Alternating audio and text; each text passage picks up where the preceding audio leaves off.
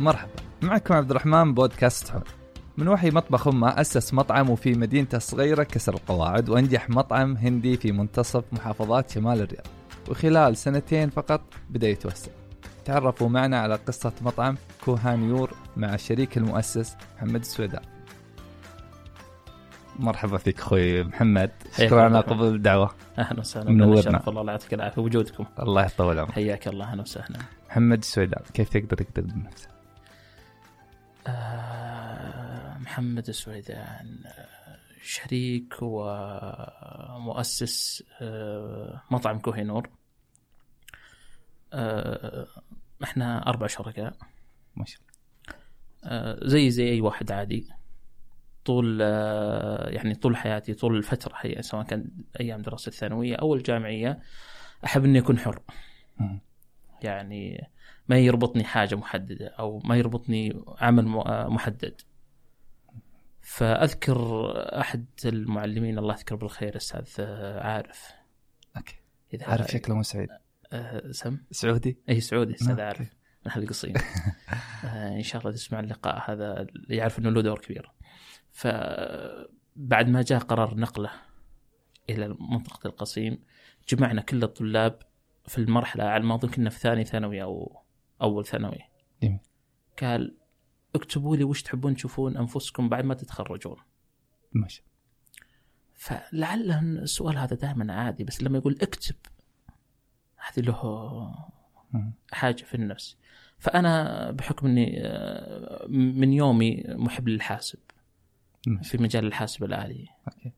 فممكن حتى علاقه المطاعم ما لها أي دخل. فكنت أشوف نفسي تاجر في قطاع آه، الحاسب الآلي. أيام الثانوية أيام الجامعة كنت أصدر منتجات بسيطة مثلا سيديات حاجة شيء وكنت أبيع يعني في كله في قطاع الحاسب. كنت أتمنى أن أكون رجل أعمال أو يعني في قطاع البزنس بشكل عام. مو في الحاسب بس رجل أعمال في أي. لا تركيزنا في الحاسب. جميل. تقريبا في أي قطاع في أي مشروع لابد من رأس مال. هذا أنا متيقن منه. أنه لابد يكون عندك رأس مال. بشري ولا راس مال يعني مادي؟ لا مادي. أوكي. ممكن ما, ما يتفقون مع الكثير لكن ممكن كنت المجال اللي أدخلنا فيه لابد من رأس مال. ورأس المال هذا لابد إنه يجي من جهة معينة. الجهات المعينة هذه لما تروح مثلا تقدم عندهم المشروع اللي أنت عندك إما يدخل معك شريك ماديا. ويعرف إنه هذا نقطة ضعفك وهياخذ الحصة الأكبر وأنت اللي تتعب أو إنك اصبر شوي. حتى تحوش على قولتهم شويتين. أوكي. وتبدأ. ففعلا آه، طبعا هذا كان آه، جزء من آه، المجال. المشكلة الأخرى يعني أو الثانية إنه إحنا شخصيا مثلا كنا لما نروح ناكل في مطاعم هنديه معليش يعني. كأني أقول لك بعطيك ساندويتش جبن وأعطيك ساندويتش بيض. أقول لا عفوا هذا ساندويتش بيض. عفوا أنا أعطيك ساندويتش جبن وأقول لك. هذا ساندويتش جبن. وهو أصلا وسطه بيض بيض يعني شيء ثاني تماما okay. هو ساندويتش من برا. لكن من داخل شيء ثاني تماما فيعني من زمان. أصلا هذه هذه مشكلة كانت من جانب آخر تماما وهذه المشكلة الثانية لسه ما جو في نقطة آه، لقاء إلى الآن. فحتى لما مثلا كنا نطلع من شقرة نجي على الرياض أو نروح أي مكان ثاني فرجعنا ولا شيء وش الخيارات اللي عندنا؟ يكون عندنا كل الخيارات إلا المطاعم الهندية. آه بحكم إنه إحنا عارفين الاكل الهندي، عارفين الطعم الهندي أو بالأصح يعني أمي الله يحفظها. آه هي الشيف في الأكل الهندي، ما شاء الله تبارك. هي شيف يعني كلمة الشيف حتى إيه شوي عليها. هذا اللي كنت بسألك عنه. okay أنت تقول يعطيني جبن ويقول هذا أكل هندي. أنت كيف عرفت إنه مو بهذا الأكل الهندي؟ أكيد يعني إحنا عندنا schedule في البيت. مثلا قائمة 45 وجبة. كل يوم يمر علينا وجبة. okay. منها خمس وجبات عربية و40 وجبة هندية وش الحكمة؟ ليه؟ مو بحكمة أنا ما ما أبغى أكل كل يوم كبسة مثلا ليه أصلا في بيتكم في الأكل الهندي؟ آه بحكم إن طبعا عل- علاقة الأكل الهندي بأمي بحكم أه. أمي أصلا من الهند ما شاء الله تبارك الله إيه نعم. أوكي ف مو بانه إنها مجرد من الهند هذا له دور لا أه. هي محبة للأكل يعني مم. تحب تبدع يعني لو إنها لقت نفسها فاضية لو إحنا مثلا دخلنا البيت ما لقينا أمنا مثلا في في الصالة أو المجلس وكذا على طول ندخل المطبخ. نلقاها تحوس بأي شيء بأي شيء. المهم جيب لنا شيء. أوكي. لازم شيء. يعني حتى الصامولي صامولي يعتبر ال- البريد العربي الخبز العربي تبهر بطريقة ما تطلع لك منتج هندي. ما شاء الله تبارك الله. آه، فخلاص تعودنا على النكهة. فصار الصعب علينا إحنا أصلا نتق- نتقبل أكل المطاعم. المطاعم الهندية. لأنه إحنا عارفين آه هذا ما هو أكل هندي. أكل مم. هندي شيء ثاني تماما مختلف. حتى لما تروح الهند ما تروح تاكل من أي مكان في الهند. كل منطقة لها أكلها الخاص أو تتميز في حاجة مميزة. إلا منطقة واحدة في الهند. مم. اللي هو منطقة حيدرآباد. مسقط رأس البرياني مثلا. أوه. هي منشأ البرياني. حيدرباد هذا. حيدرآباد. أوكي. آه، هي كانت أكل لها روايتين. هي كانت أكل للممالك المغول وفي رواية أخرى لا هي كان بقايا أكل من ممالك المغول وكانوا يجمعون مثل الرز والإدام وكذا و- ويقلبون يحمونه ويوزعون للفقراء فكان هذا برياني. فله روايتين البرياني. فمن هناك كان طلع برياني حتى اشتهر البرياني الحيدربادي ويجيك أنواع وإشكال منها لكن في شيء برياني دم وفي برياني عادي في يعني كلها مثلا برياني دجاج لكن يجيك طريقة طبخ مختلفة طريقتين. وصعب أي مطعم يقدم طريقتين ليه؟ لأنه مثلا لو جاب برياني دم هيرفع في ال cost حقه لأنه مكلف لأنه يخليه نص استواء بعد ذلك يحطه في الصحن العميل الخاص ويكتمه ويحطه في إما فحم إما في على النار هذه ويبدأ يستوي على صحن العميل بالذات خصيصا هذا وهذا ياخذ جهد ووقت وطاقة. ف هذا اسمه ال- برياني بر... ب... أو بالأصح يسمونه دمكي برياني. دمكي برياني إيه. okay حتى في بعض المطاعم يقدمونها هنا لكن ما هو دمكي برياني مع- معليش رز برياني رش موية شوي اكتمه شويتين وحطه وقدمه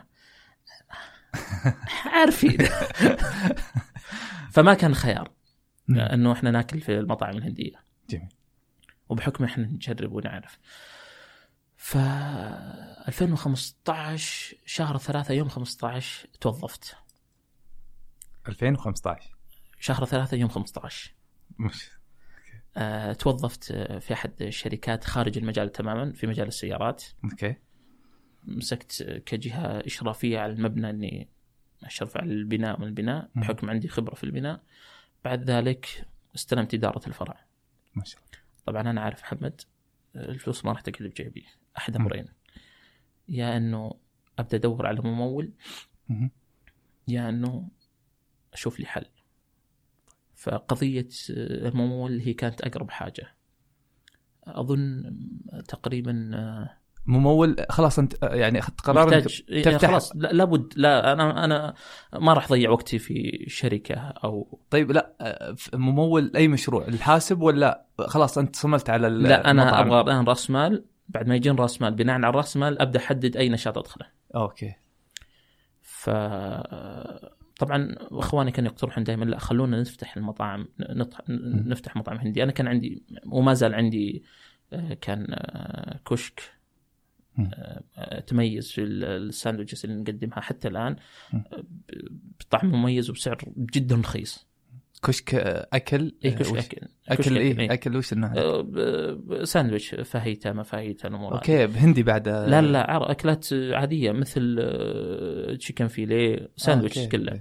جميل. إن شاء الله جت شقرة تاخذ لك جوله فيه بإذن الله. ف اقترح أحد الأخوان. يا أخي إحنا عندنا الخبرة عندنا كل حاجة. كنا نعتقد عندنا الخبرة مم. عندنا كل حاجة آه، لكن ذوقا وليس كإدارة مثلا.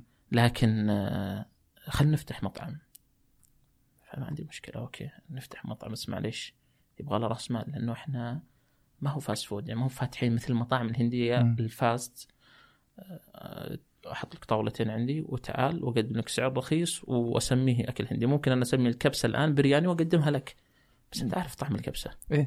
بيجي بيجي سؤال على الموضوع هذا أيوه. ف آه، فعلا. يعني أنت تشوف إن بيص- بيصير سعركم غالي يعني قصدك؟ مو بسعرنا غالي يعني ال cost حق ال- ال- المطعم هيكون غالي. قصدك dining مثلا إيه. المطاعم ال dining دائما okay. تكون غالي لأنه هو ما يبيع لك المنتج أقصد فقط. في التأسيس أنت تقصد. اي في التأسيس. لأنه هو ما يبيع لك فقط المنتج هو يبيع لك الخدمة معاها كمان. مم. لو تذكر. قبل فترة كان في قرار إلغاء إضافة رسوم رسوم الخدمة. الخدمة. زين ليش. كانوا يحطون رسوم الخدمة؟ بعد ذلك شالوا رسوم الخدمة حطوا في الوجبات بشكل عام يعني. م. فهي أصلا أنت تبيع الخدمة. يعني مثلا البرياني مثلا البرياني هذا كوسته العادي لكن أرباح المطاعم الهندية ما هي في البرياني أو المسالة. أرباحها في منتجات ثانية. ودائما اللي هو في المقبلات. أول ما تخليه يصر عليك إنه تأخذ المقبلات. هناك أرباحها هي عادة يكون 150% 100% أرباحها. okay. ف okay طيب إحنا عندنا خبرة في المطاعم الهندية تتقسم ثلاث أقسام. أنا ما. ودي أدخل في تفاصيلها الآن خليها لا. واحدة واحدة. فإحنا عندنا خبرة في قسم الهندي. وش الثلاث أقسام عشان قسم التندور طبعا قسم التندور هو يعتبر قسم هندي لكن قسم آخر مختلف قسم تندور. وش هذا؟ نسبة إلى؟ المشاوي الخبز okay. في بعض المنتجات مرتبطة مع الأكلات الهندية فيها. وقسم الصيني. لابد هذه الأقسام.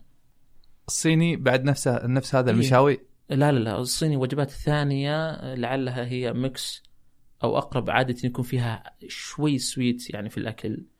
عادي هنا يرجع دور المطعم وصاحب اتخاذ القرار مدى تحديد ال sweet يحدي أو يحطه أو ما يحطه. فهو معروف حتى في الهند بقسم الصيني وحتى لو شيف خاص يكون هندي طيب في بعد مو ما في قسم اللي يكون هندي بريطاني أو شيء زي كذا؟ لا عاد أنت هنا تبدأ تدخل. يعني مثلا في قسم اسمه كا- ال- ال- ال- الكاونتي. قسم ال- ال- أو ال- ال- الكاونتي على ما أظن آه، يقدم لك فيها الباستا من الباستا. okay. في قسم ال sweets يقدم لك الحلا الهندي. في قسم ال juice. شوف الأقسام هذه صحيح أنها موجودة لكن تراها مختلفة تماما اختلاف كلي. اللي يقدم الآن اللي عندنا أو اللي إحنا نشوفه بالسوق بنكهة عربية. okay. حتى العصائر. يعني مثال إحنا نعرف آه، عصير الليمون. عصير الليمون. إنه عصير ليمون, ليمون. شوية سكر مع نعناع. يا سلام. وروق. طيب. في الهند لا. إذا جاء عز الصيف جاب لك عصير ليمون مع صودا رشة ملح ورشة فلفل أسود. أوف. طيب تشربه؟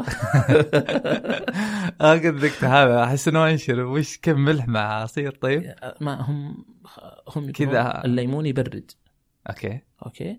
ومع الملح الملح دائما لما تحطه في موية أو ثلج وتبدأ تقلب المشروب معه حاجة مم. يعني من غير يعني موية وثلج وملح كمية ملح عالية وتبدا تحط المشروب عبوة المشروب وتحرك يبرد بسرعة ليش؟ لأنه الملح يكتسب ال- الدرجة ال- ال- ال- درجة الحرارة بسرعة سواء. كان برودة أو حرارة فيساعد فهم عندهم الاعتقاد ال- في الهند مثلا هذا الشيء ويأثر في الطعم؟ أكيد يا أخي ما ما تقف تشربه إلا إذا أنت متعود عليه آه، أوكي أو أو أو, لو تلاحظ مثلا في الطيران آه، الناس اللي عندهم غثيان مثلا وانت بكرامه. أثناء الإقلاع والهبوط لما تقول عندي غثيان أول شيء راح يجيب لك إياها ليمون وملح وفلفل أسود. أو ليمون وفلفل أسود تحط على الليمون وتعصره يروح الغثيان معك على طول. أوه. فهذا في كل الطيران بشكل عام بالذات الطيران الهندي تلقاهم مجهزين لهم دائما لهالأمور. مهم. آه ليش؟ آه هم عارف هم أهل البهار. أوكي. فنرجع لموضوعنا. okay. فقلنا okay بس خلينا إحنا الآن نقدم على تمويل.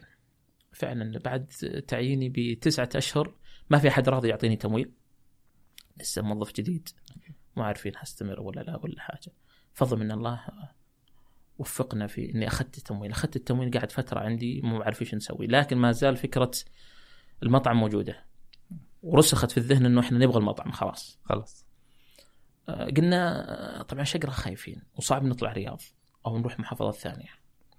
شقرة إحنا قاعدين نشوف مشاريع تجي أقوى منا وناس عندهم خبرة وعندهم فروع يقعد فترة يقفل ويمشي أوف ليش؟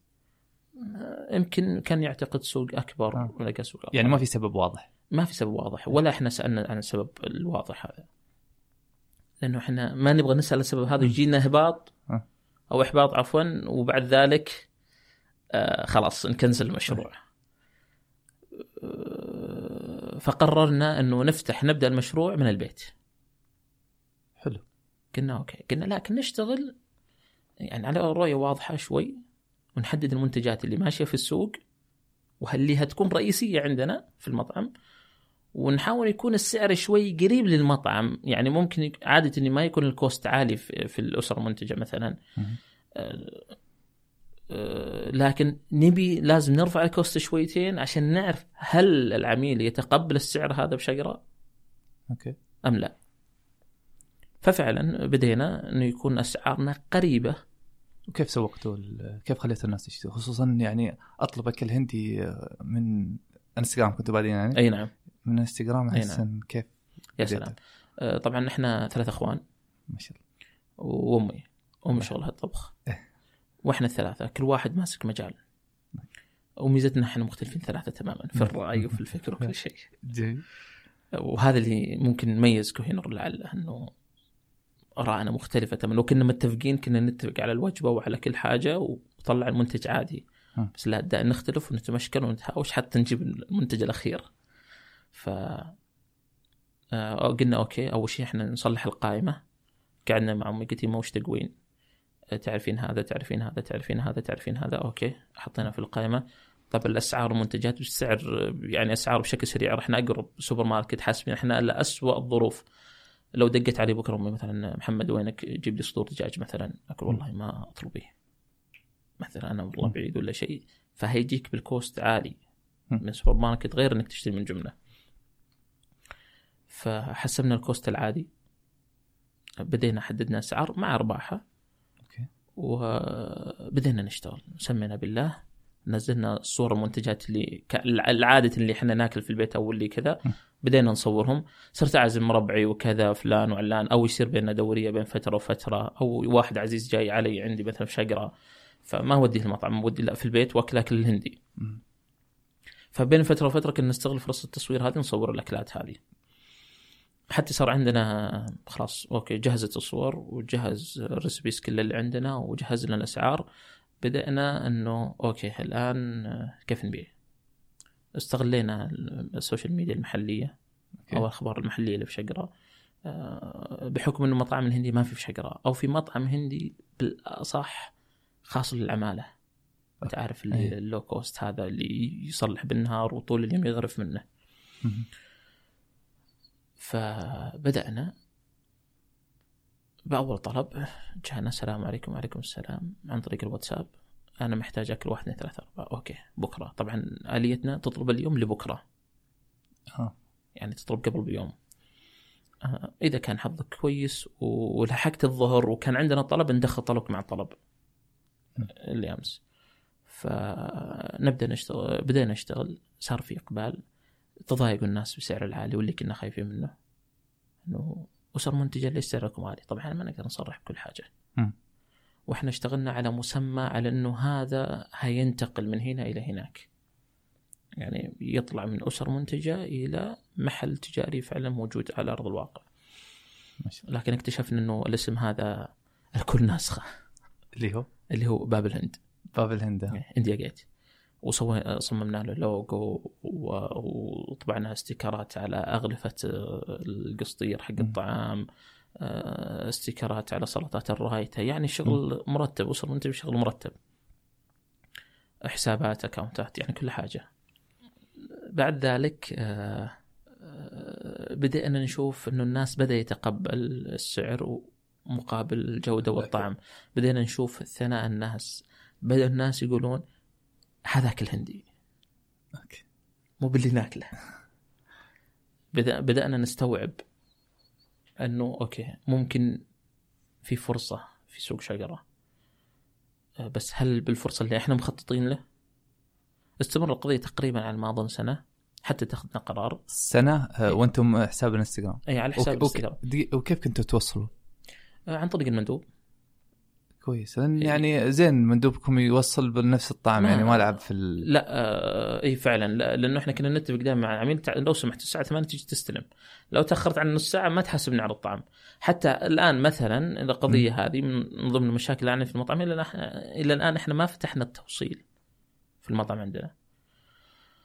آه. وتبونها توصيل من عندكم ولا يعني مع التطبيقات قصدي؟ لا إحنا في في في سبب رئيسي إحنا بنحل المشكلة هذه بعد ذلك حندخل في التوصيل. آه أوكي. فعن بدأنا ننسق مع مناديب إنه لو تبي تشتغل معنا إحنا في اليوم تقريبا يجينا طلب طلبين تروح توصلهم.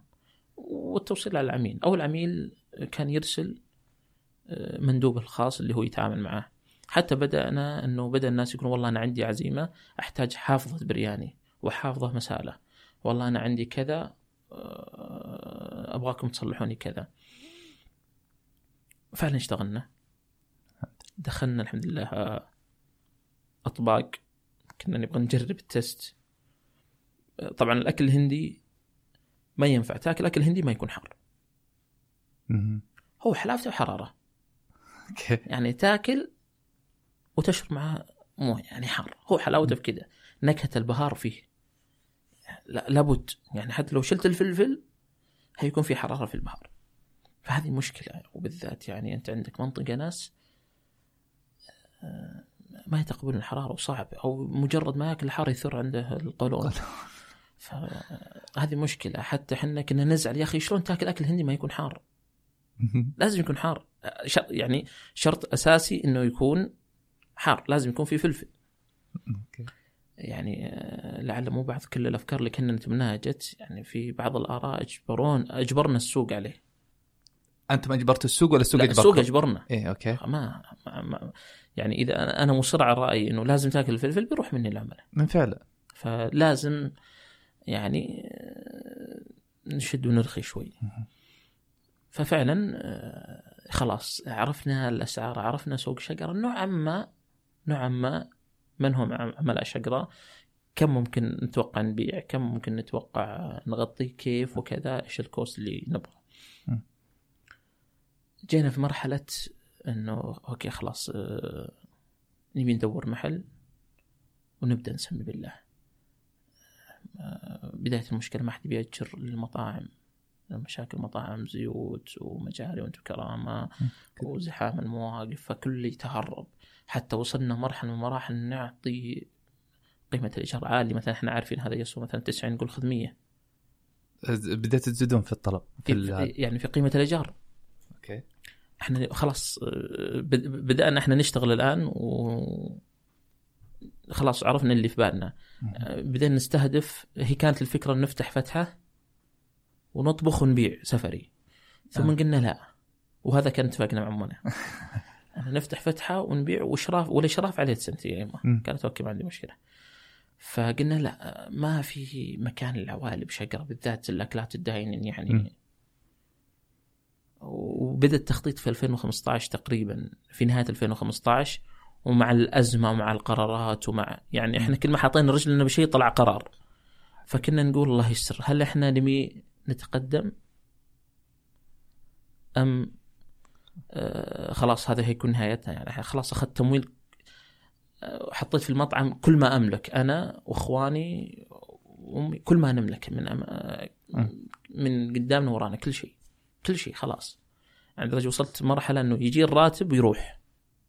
كله سداد سداد الديون التمويل وهذا يعني حتى أذكر آه، في أحد المحافظات في وشيقر في واحد الله يذكره بالخير فاتح فندق على مستوى المنطقة ومطعم على مستوى ويقدم كل أنواع الأكلات البحرية والهندية وكذا والطاولات يعني شيء فخم. وقعدت معاه قال يا أخي لا تستعجل في القرار فتح المطعم. أوف. قلت أفا. قلت ليش؟ يا أخي هذا الرسوم الحين يتكلمون عنه بينزل على كذا وهذا على كذا وبيأخذون على مساحة من اول كان الرسوم مثلا إيه. على المطاعم أو المحلات التجارية على اللوحات. لا الآن على المساحة. طيب يا أخي كيف؟ ومدري إيش؟ فقلت يا رب استر. يا رب استر. هذا قبل التمويل وبعد التمويل؟ لا بعد التمويل خلاص. يعني إحنا أنت خلاص اللي ما في خلاص تراجع. حطين خ- ما عاد في نقطة تراجع. يعني حتى لو فكرنا نقبل المكان بيجي واحد بيأخذها خردة. أوه هذا اللي بيصير إيه. فما عاد في مجال خلاص. آه لما جينا ندخل في المجال على إنه خلاص يكون مطبخ نطبخ أكلاتنا ونبدأ نقدمها. لا يا حبيبي ما هو ما هي ما, ما هو الوضع كذا. لو ما جاك آه، عميل آه، اللي طبخت تكبه مثلا. مهم. فهي لها آلية. بديت أدخل أنا في التفصيل. آه، بديت أجي الرياض وأشوف المطاعم ال- من الفئة اللي إحنا مستهدفينها اللي نكون على المستوى هذا وأعلى. آه، بديت أتعرف على من الطباخين والشيف بديت يعني كان من أول لي علاقات في في الرياض في مطاعم محددة أجيها فقط كانت علاقتي مثلا مع مدير المطعم أو المشرف المطعم آه، كويسة يعني قبل ما أجي المطعم في مكان فاضي إيه خلاص أحجز لنا ترى جايك في مطاعم محددة أروح لها. يقدمون الأكل الهندي طعمه إيه. كويس ولا تشوف إنه قريب لا من يقدم عملاء. أكل يقدم الأكل الهندي okay. الهندي للجنسيه الهندية من فئة الطبقة العالية. أوكي. يعني مثل في حي المربع وكذا في مهندسين وكذا.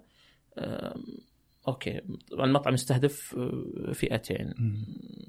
من العربيين ومن الفئة هذه اللي هم من من من الهند.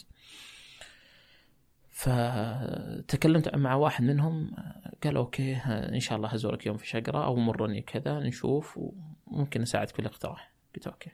جبت قلت هذا مطعمي هو عظم استاجرناه عظم. قلت هذا المطعم. قال وين مطبخكم؟ قلت لسه ما سويت شيء. قال شوف لازم بدأ يشرح لي إنه تراها هي ثلاث أقسام. okay. وقال القسم الهندي. قلت قسم هندي عارفه أنا بس ليش أبيع صيني؟ قال مستحيل. إذا أنت بتفتح مطعم هندي فقط تبيع وجبات هندية فقط. فأنت خسران. يعني أنت هتجي تبيع مثلا اذا من غير خبز مستحيل. في بعض المشاوي تطلع من التندور تروح للهندي. يعني هي مرتبطة مع بعض. فلا يعني أنت فيك فيك قسم التندور قلت أوكي بس الصيني ما أبي أنا ما أبغى اتشتت أبي أركز. قال لا قال هو ربحيتك هنا الربحية لأنه قسم الصيني هو اللي يقدم لك السلطات المقبلات آه، الشوربات بك- بكل أنواع الوجبات اللي عنده فلا بد في هناك الربحية وش نحتاج؟ إحنا كم نتوقع نجيب الفرن نحطه واطبخ خلاص. لا. لا لازم يكون عنده مكان آه، مكان يغذي يغذي يجيبوا موية على طول. الشيف ما هو فاضي لك يروح يعبي من هناك ويجي. الشيف ما هو فاضي لك إنه يروح يغسل ويجي. الشيف مو فاضي لإنه يقعد هو يقطع ويطبخ. لا لازم يكون في شيف ومساعد له. طيب. قلت okay قلت له حبيبي أنا ال cost عندي مضروب ترى جدا يعني أنا على الحافة. يعني إحنا نبي نشتغل على الحافة إحنا رصدنا يعني رأس مال شيء بسيط حتى. إحنا كنا ندور على العظم عشان أنا بحكم خبرتي في الإشراف إني خلاص أوفر المواد أنا الخام وكلها. وأجيب العمال وأغطي المشروع طبعا يكون تصميمنا إحنا اللي حطيناه ما نكسر ونهد ونسوي لا نحط تصميم اللي إحنا محددينه و يعني كل الأشياء اللي إحنا مختارينها يكون هو موجود ونفس الوقت يكون الكوست أرخص. طيب. ففعلا آه، بعد ما عرفت الفكرة بشكل عام كم خذت منك الوقت هذا؟ لا قعدت أسبوع مثلا مع مع الشيف عشان أفهم إيش فئات آه، الطبخ.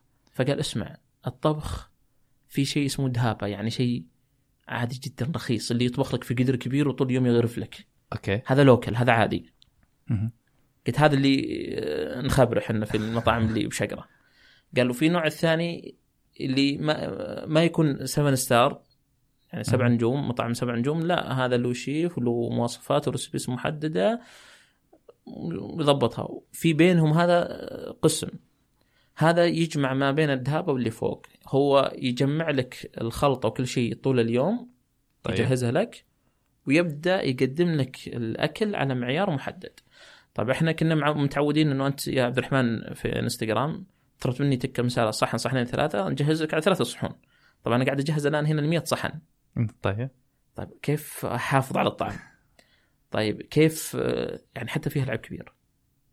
كيف؟ يعني ممكن زي الآن في بعض المطاعم الهندية يجي أختصر عن نفسي وبدل ما قاعد أجيب طماط وقطع وأسوي منه معجون آه، أجيب شوية طماط اللي هو معجون الطماط وبصل وأقلبهم شوي في ال- ال- الوok مم. بعد ذلك أحط الدجاج والبهار وكذا وأقول تكه مساله.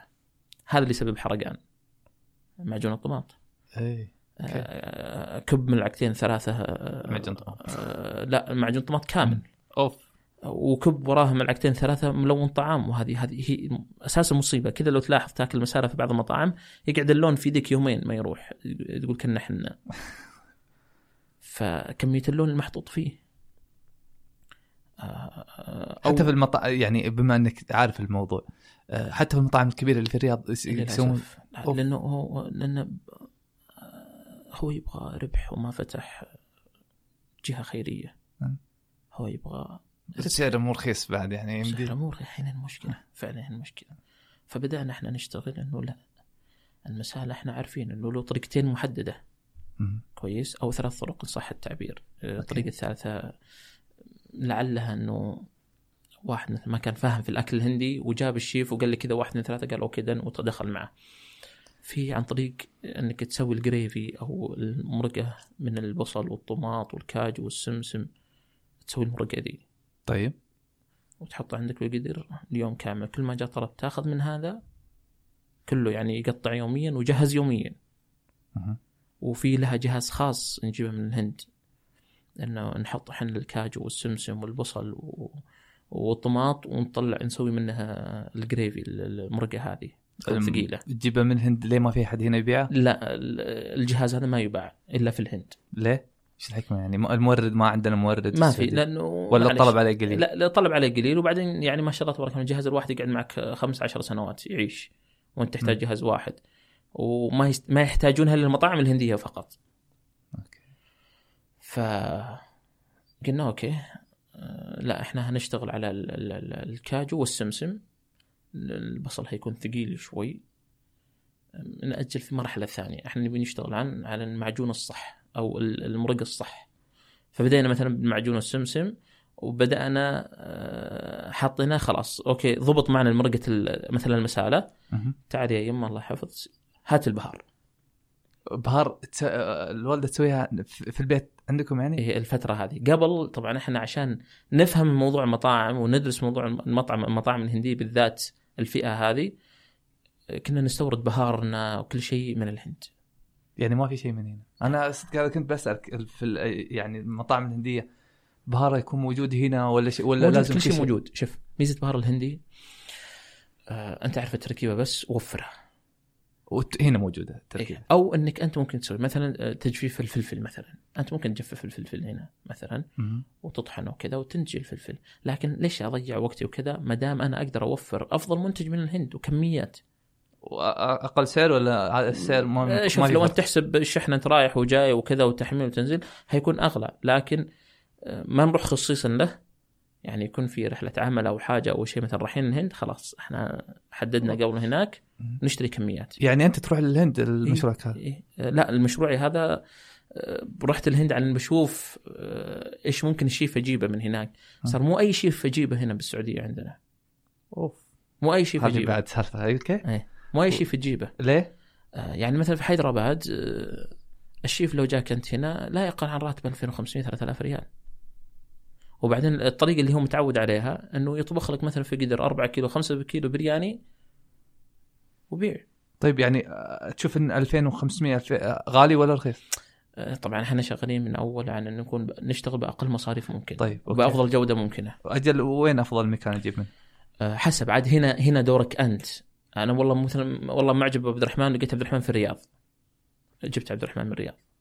okay. عرفت؟ فهنا تجربتك يكون- أنت كيف؟ إيه. أنا لا تجربتي في البداية آه، تواصلت. أنا ما همني من يجي. أنا إن شاء الله لو يجيني عامل عادي أهم شيء عنده مبادئ الطبخ. لأنه الخلطة والبهار موجودة عندي. okay. okay بس أنا بجيبه في المطعم بقعد معه شهر أو تقريبا 20 يوم أبدأ أدربه وأعلمه. أنت اللي دربه لا الوالدة. أوكي. تدربه وتعلمه واهم شيء يكون عنده الأساسيات. وبدأ هو مثلا هو يحط ملعقة إحنا نقول له حط ملعقة وربع مثلا. الربع هذا بيفرق معنا. والله يحط من بهار الفلاني. مثلا عند الهنود في شيء مزعج نوعا ما قرن مسالة البهارات المشكلة هذه يحطونه في كل شيء. لا يا حبيبي ما تحطه في كل شيء وقف. البرياني اللي هو بهار خاص وله تركيبة خاصة. رجعنا تضيعه ليه يحطونها؟ يعني وش الصح اللي عندنا ولا اللي عندهم؟ لا شوف هم بالنسبة لهم هم حفلة. كل شيء تلقى المساله موجود في كل مكان. هم عندهم وسط عندهم مثلا آه، مثلا نتكلم على حيدرباد مثلا عندهم ال spice والملح عالي وال sweet يكون كيلو سكر مثلا. okay. كل شيء high. أنت ما تقوى تاكله لأنه إحنا دائما نحافظ على إنه يكون معتدل نوعا ما ما يكون حار مرة. يعني يكون في لسعة ما يكون حالي مرة يكون حلو. okay. هناك لا. إذا يقول إذا ما شفت الشيرة ينقط منه مو بحلا okay. فلعل عندهم آه، مبالغه مثلا في ال- في ال recipe حقهم. أنت لازم إحنا لازم نع- نعدل ال recipe هذه. إحنا ما كان مشكلتنا زي ما قلت لك آه، في العماله فعلا جو آه، ثلاث طباخين وواحد مساعد. نعم. هذا اروع في المطبخ فقط. و آه، واثنين نادل واثنين عمال نظافة okay. طبعا إحنا عارفين هذا العدد هذا ابدا ما راح يكفي في المطاعم ال dine-in لازم يكون عندك أقل شيء 13 عامل آه، مع مساعدين وطباخين والنادل حتى إنك تقدم أفضل صورة ممكنة. وإحنا لسه سوق شقره ما هو عارفين إيش اللي حنواجهه وكذلك إحنا حاسبين حسابنا إحنا حنفتح حيكون ارقام مضروبة عاليه يعني الكل بيجرب بيشوف م. ف بعد ما عدينا مرحلة القسم الهندي بالذات قلنا أوكي ده خليك أنت على الوجبات هذه وبالبهار هذه والكمية هذه. إحنا وفرنا البهار من الهند بالكميات كذا. جينا قسم التندور شفنا الأشياء اللي ممكن إحنا نعدل نحط نضيف ونسوي عدلنا فيه جينا في القسم الصيني حاولنا إنه إيش؟ أي شيء من برا ما نجيبه نسويه يعني إما نجيبه من الهند أو إحنا نسويه. أذكر في بعض المنتجات يعني أضطر كنت أطلع لأحد السوبر ماركتات مشهورة هنا لأنه يوفر خضار مستورد. إيش اسمه؟ آه، مثلا أجيب آه، ليمون كريست مثلا من آه، اسواق التميمي والقطعه الواحدة 35 ريال قيمة الوجبة كلها 25 ريال. طيب هذا غير المشوار. طيب إيش الحل؟ نلغي عليه طلب ما عليه طلب. فبدينا نشوف إيش ممكن. حددنا أصنافنا وجباتنا من 150 صنف إلى 85 صنف. 100 في المنيو 150 150 صنف اللي إحنا جهزناها. أوكي. لكن لا معليش مو رقم معقول. ما مو لازم ننزله. إيه. خلينا نحدد الأصناف الأساسية. اصناف أساسية معروفة اللي يدخلون المطاعم لها. من يوم ما يدخل عندك العميل عطني برياني مثلا انتهى الموضوع هذه ثوابت يعني ما حد يغير فيها. لكن يبدأ الأشياء الثانية نبغى نتميز فيها. ففعلا بدأنا بدا المطعم آه، بكم؟ كم بالمنيو؟ من 150 لا ب صار؟ 85 صنف أو 88 صنف تقريبا. يشمل المشروبات والعصائر والأكلات كلها. ف طبعا قصة تجهيز المطعم وعشان أذكر أذكر في ش- 2017 okay. في شهر من الأشهر. بعد سنتين؟ ولا بعد سنة من لا الافتتاح؟ خلاص إحنا ب- لا لا لا، الافتتاح كان في 2018 آه، أوه. يعني أنتم جاك الت- إحنا التأسيس قعدنا فيه سنة ونص سنتين. okay. ندرس ونسوي تأسيس يعني هذا اللي okay إحنا اشتغلنا يعني بأقل cost ممكن وفرنا كثير وفرنا كثير في ال cost لكن دفعنا في الإيجار. ف يعني من الأشياء المضحكة أذكر ذاك الوقت الشركة كان دوامنا إحنا آه، يوم الخميس half day الساعة 12 انت الدوام يوم الجمعة full day إجازة والس- والسبت عمل. فكنت أخطط مع أخوي آه، أطلع من الدوام الخميس نطلع على دبي. okay. نروح هناك أنا طبعا دبي كنت أروح لها قبل بين فترة وفترة وأعرف إنه في قسم كذا وقسم كذا وقسم كذا رحت دبي سعرت كل حاجة سعرت قسم كل شيء. كيف قسم كذا وكذا أنا وش الأقسام؟ مثلا في سوق الصين أنا عارف إنه في قسم ال steel هناك قسم الأواني قسم كذا آه الحين أنتم. جالسين المواد إيه. الأدوات لأنه في هذاك الوقت عندنا بالسعودية أسعار مبالغة جدا أشياء آه يعني high cost جدا يعني ال steel كان يبدأ سعره في المتر الواحد ال steel آه تتكلم عن 1500 ريال. يعني أنت مجرد إنك تجهز دكة الشفط steel لأنه إحنا نبغى نشتغل على أفضل ممكن على أفضل خام ممكن بأقل سعر ممكن. okay. ف يعني أنا بس جيت عند شفط واحد حجمه مترين في عمق مثلا 60 بدفع 7000 ريال. ليه؟ في الأخير عملية شفط إحنا نبغى steel. كم كان سعر في دبي إذا كان هنا؟ يعني 7000 هناك 3200 ريال. واصل السعودية 3900 فرق والله فرق وإحنا ما محتاجين واحد ولا اثنين إحنا محتاجين كمية منه. مثلا هذا الملاعق والشوك لما نروح هنا هنا عندك شيء عادي أو لما تدخل في قطاع المطاعم خلاص يروح الكوست عالي تماما. فليش فبعد ما سعرنا هنا وهنا حتى مشاكل في الطاولات يعني حتى في الطاولات يوم تكلم مع صاحب الفندق والمطعم في وشيقر شقي. قلت كم كلفك الطاولة هذا؟ قال تقريبا الطاولة واحدة كلفني 3000 ريال قلت سم يعني أنا عندي ما يقارب 20 طاولة. 15000 هذا من غير الكراسي كم قيمة الكرسي فصلوا لك؟ 450 لا أوكي. لا إحنا لازم نعيد النظر. إحنا نجيب شيء جودته عالية. شيء فخم وغالي الكراسي اللي عندنا مثلا في المطعم سعرنا بالسعودية 400 ريال. طب إحنا كيف نتخطى الوضع هذا. فعلا كانت دبي في هذاك الوقت كان إنجاز عظيم بالنسبة لنا. اللي شيء نقدر نحمله عن طريق الشحن حملناه عن طريق الشحن. أشياء اللي نقدر نجيبها في السيارة نجيبها في السيارة. فأذكر شهر من الاشهر رحنا أربع مرات دبي صد رد واو. نطلع الخميس الظهر نوصل فجر الجمعة. آه نريح نقوم نروح آه بعد صلاة العصر نروح سوق الصين نحمل بضاعة في السيارة. أول ما يمتلي السيارة okay done done يلا قفلنا على السعودية. بكرة دوام. فنجي ونرجع آه، وكل واحد أخوي عبد العزيز يروح للجامعه وأنا أروح للدوام. فاستمر الوضع هذا تقريبا آه، طبعا هذا كان شهر من أشهر أربع أسابيع ولا قبل إحنا كنا نروح ونجي نروح ونجي نروح ونجي حتى okay خلاص أثثنا المطعم من إلى كل حاجة كل شيء كل شيء. من الملعقة إلى آه، إلى ال- الأفران الطبخ من الطبخ كل شيء. okay. آه هذه كانت برا برا السعودية المنتجات هذه. بهاراتنا وبهاراتنا كانت كلها من الهند جاهزة. وحتى ملونات الطعام ما رضينا نجيبها من السعودية إلا في وجبات محددة اللي تاخذ مقدار شيء بسيط. ويعني ما تستخدمونها ولا ما تجيبونها من السعودية؟ لا ما نجيب لأن في السعودية مثلا لون الفراولة يكون شيء فظيع مسبب حركه تجيبونها من الهند فتجيبها من الهند لأنه هو ملون طبيعي يؤخذ من آه، مواد طبيعية وكذلك يكون فيه مثلا آه، مثلا آه، فلفل مثلا عشان إحنا أحيانا نحط فلفل الأحمر الكشميري البارد عشان يعطي لون ونكهة. okay. فكنا حريصين على النقطة هذه إنه لا أبغى العميل يأكل عندي ويطلع يكون راضي. آه، كيف ممكن أقدم له فعلا تصميم إنه لما يجي المطعم عندي هنا أبغاه يقول okay أنا داخل مطعم هندي. داخل مطعم هندي modern.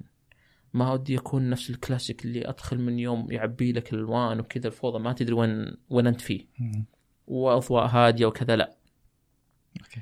آه، يعني التنسيق كان جدا له دور كبير. ف بحكم حكم المغول في الهند والآثار الإسلامية في الهند من المغول فقلنا okay هناخذ أقواس المغول مثلا وهناخذ من ألوان الهولي. الألوان الهولي هي كل ألوان فيها. okay. وهناخذ اللون الذهبي بحكم إنه مميز في الهند يعني هم يحبون في أي شيء يكون الذهبي الفضي يكون مميز. مم. بدأنا ندخل الالوان ورتبنا حتى اخترنا اسم حتى كان في مشكلة في اختيار الاسم وش الص- آه، آه كوهينور. وش فكرة آه طبعا قاعد ندور أسامي كثيرة كل اسم موجود موجود موجود موجود موجود حتى كنا نجيب اسم مميز يعني تخيل عندك بنت بتسميها اسم مميز مم. فنبحث نبحث حتى اقترح أخوي قال ليش ما نختار كوهينور؟ قلت والله من جد ليش شلون فاتنا؟ وهي أغلى جوهرة وأكبر جوهره اكتشفت آه، في الهند وهي على تاج آه، الملكة إليزابيث على تاجها هي. okay. جوهرة. هذه جوهرة كوهينور اللي يوم وقت الاستعمار في في الهند. okay. خذوا الجوهر هذه وهي الحين على وهي على تاجها إلى الآن. لو تكتب كوهينور هتلقاها. مم. ف okay صممت اللوجو صممت كل شيء آه، توزيع المطعم كله عن كان عن طريقي أنا. انه اليه توزيع الافراد صم- صممنا المطعم 3 D وكيف هنشتغل وكيف اعتمدت على الورش المحلية في ال partitions فصل العوائل مع العوائل. آه، بناء على تصاميم محددة والحمد لله وفقنا فيها. الحمد. وطلعنا بافضل نتيجة بحكم أول فرع. يعني أول فرع كنا إحنا بعد ما فتحنا المطعم تقريبا آه، آه، كان باقي رمضان يومين. بعد ما فتحنا المطعم تقريبا بأسبوع. في سؤال متكرر وين فرعكم الثاني؟ هل أنتم من الرياض؟ أنتم شركه من الرياض جيتوا شقراء؟ okay ما شاء الله فهذا كان شيء يعني دعم. الحمد لله دعم لنا إنه okay إحنا واقفين في المطعم على مدار تقريبا ثمان أشهر بحكم ما عندي تأشيرات كافية فلا بد إنه إحنا نكون متواجدين فيها. بحكم يعني شغلنا وكذا ونشوف حتى نطور ف الحمد لله لقيت دعم لقيت المشروع اللي بنشتغله. والحمد لله فضل من الله لقينا المكان في شقرة فعلا عانينا في المكان فعلا فعلا حتى اخترنا مكان كل من جانا قال يا أخي ليش هنا مكانكم؟ ليه ما رحت وسط شقره ولا في أول شقره ولا في آخر شقره ولا في أي مكان؟ ليش في مكان كمان عند محطة فيها مشكلة مثلا؟ وحتى كنا نعاني في مثلا في التصاريح كل ما نقدم تصاريح يقول لا أنت تبع المحطة أقول يا ابن حلال إحنا أرض استثمارية تبع بلدية ما لنا دخل مم. المحطة صك وإحنا صك فلا الحمد لله يعني كنا إحنا واثقين آه، وفعلا الحمد لله كنا واثقين بالنكهة والطعم آه، أعتقد آه، لولا تجربة آه، الأسر المنتجه في البيت ما أعتقد انه كان يكون عندنا دافع قوي إنه نطلع في السوق. فعلا طلعنا في السوق أشتغل مطعم ما كنا متوقعين الطاقة الاستيعابية اللي بتجينا هذه. يعني أنت متخيل؟ إحنا وصلنا مرحلة خلاص كل شيء جاهز كل شيء جاهز. بس كان شغلي تقريبا كل أسبوع أروح المطعم وأخذ العمال معي الشيف ونمسح طاولات ونطلع. ليه؟ ذاك ذاك الموسم كان كثر فيه العج. كل أربع أيام خمس أيام كان يجيك عج. طيب. فإحنا كنا نمسح انه نبي نفتح بكرة. ويجي بكرة أقول لا يا أخي أحس إن إحنا ناقصين في هالقسم نبي نكمل. فأذكر أخوي عادل العيد الله يذكره بالخير دائما كان يقول يعطيني نصيحة. آه وهو احد الزملاء في الشركة أخوه عنده مطعم يقول اسمع محمد أفتح أفتح. بالإمكانيات اللي عندك تراك ما أنت بخالص. ما أنت بخالص. تجي بكرة تقول لا أنا عندي شيء فلاني وعنده فعلا كل يوم كان عندنا شيء جديد. ف فعلا كذا وصلت مرحلة صرت أقول يمه كانت أمي تروح العلاج الهند قلت لها يما روحي عالجي وتعالي نبي الافتتاح على يدك. وراحت وجد ولا افتتحنا. واستمرينا على الوضع هذا. حتى جت أمي قالت اسمع محمد ترى ما فتحته اليوم ماني راضي قلت يما ما ينفع. قالت مرة أنا اللي عندي قلته. يما ترى مطعم. يعني إحنا نبي نفتح على شيء يسوى. ما نبي الناس يأكلون من أول مرة ويتوكلون على الله. إحنا قاعد نعدل في الاطباق وكذا قالت مرة. إذا ما فتحته لما بديت أصرف من جيبي. إيه، خلاص ب- خلاص انتهى. كل كل ما نملك انتهى. بدأت الآن أنتظر راتب يجي أروح أشتري خضار أقول يلا طبقوا اليوم كذا. أكل العمال بدأ يأكل بدأ يأكلنا آه، مثلا أكلهم وشربهم. آه، بدأ كل شيء يأكلنا خلاص.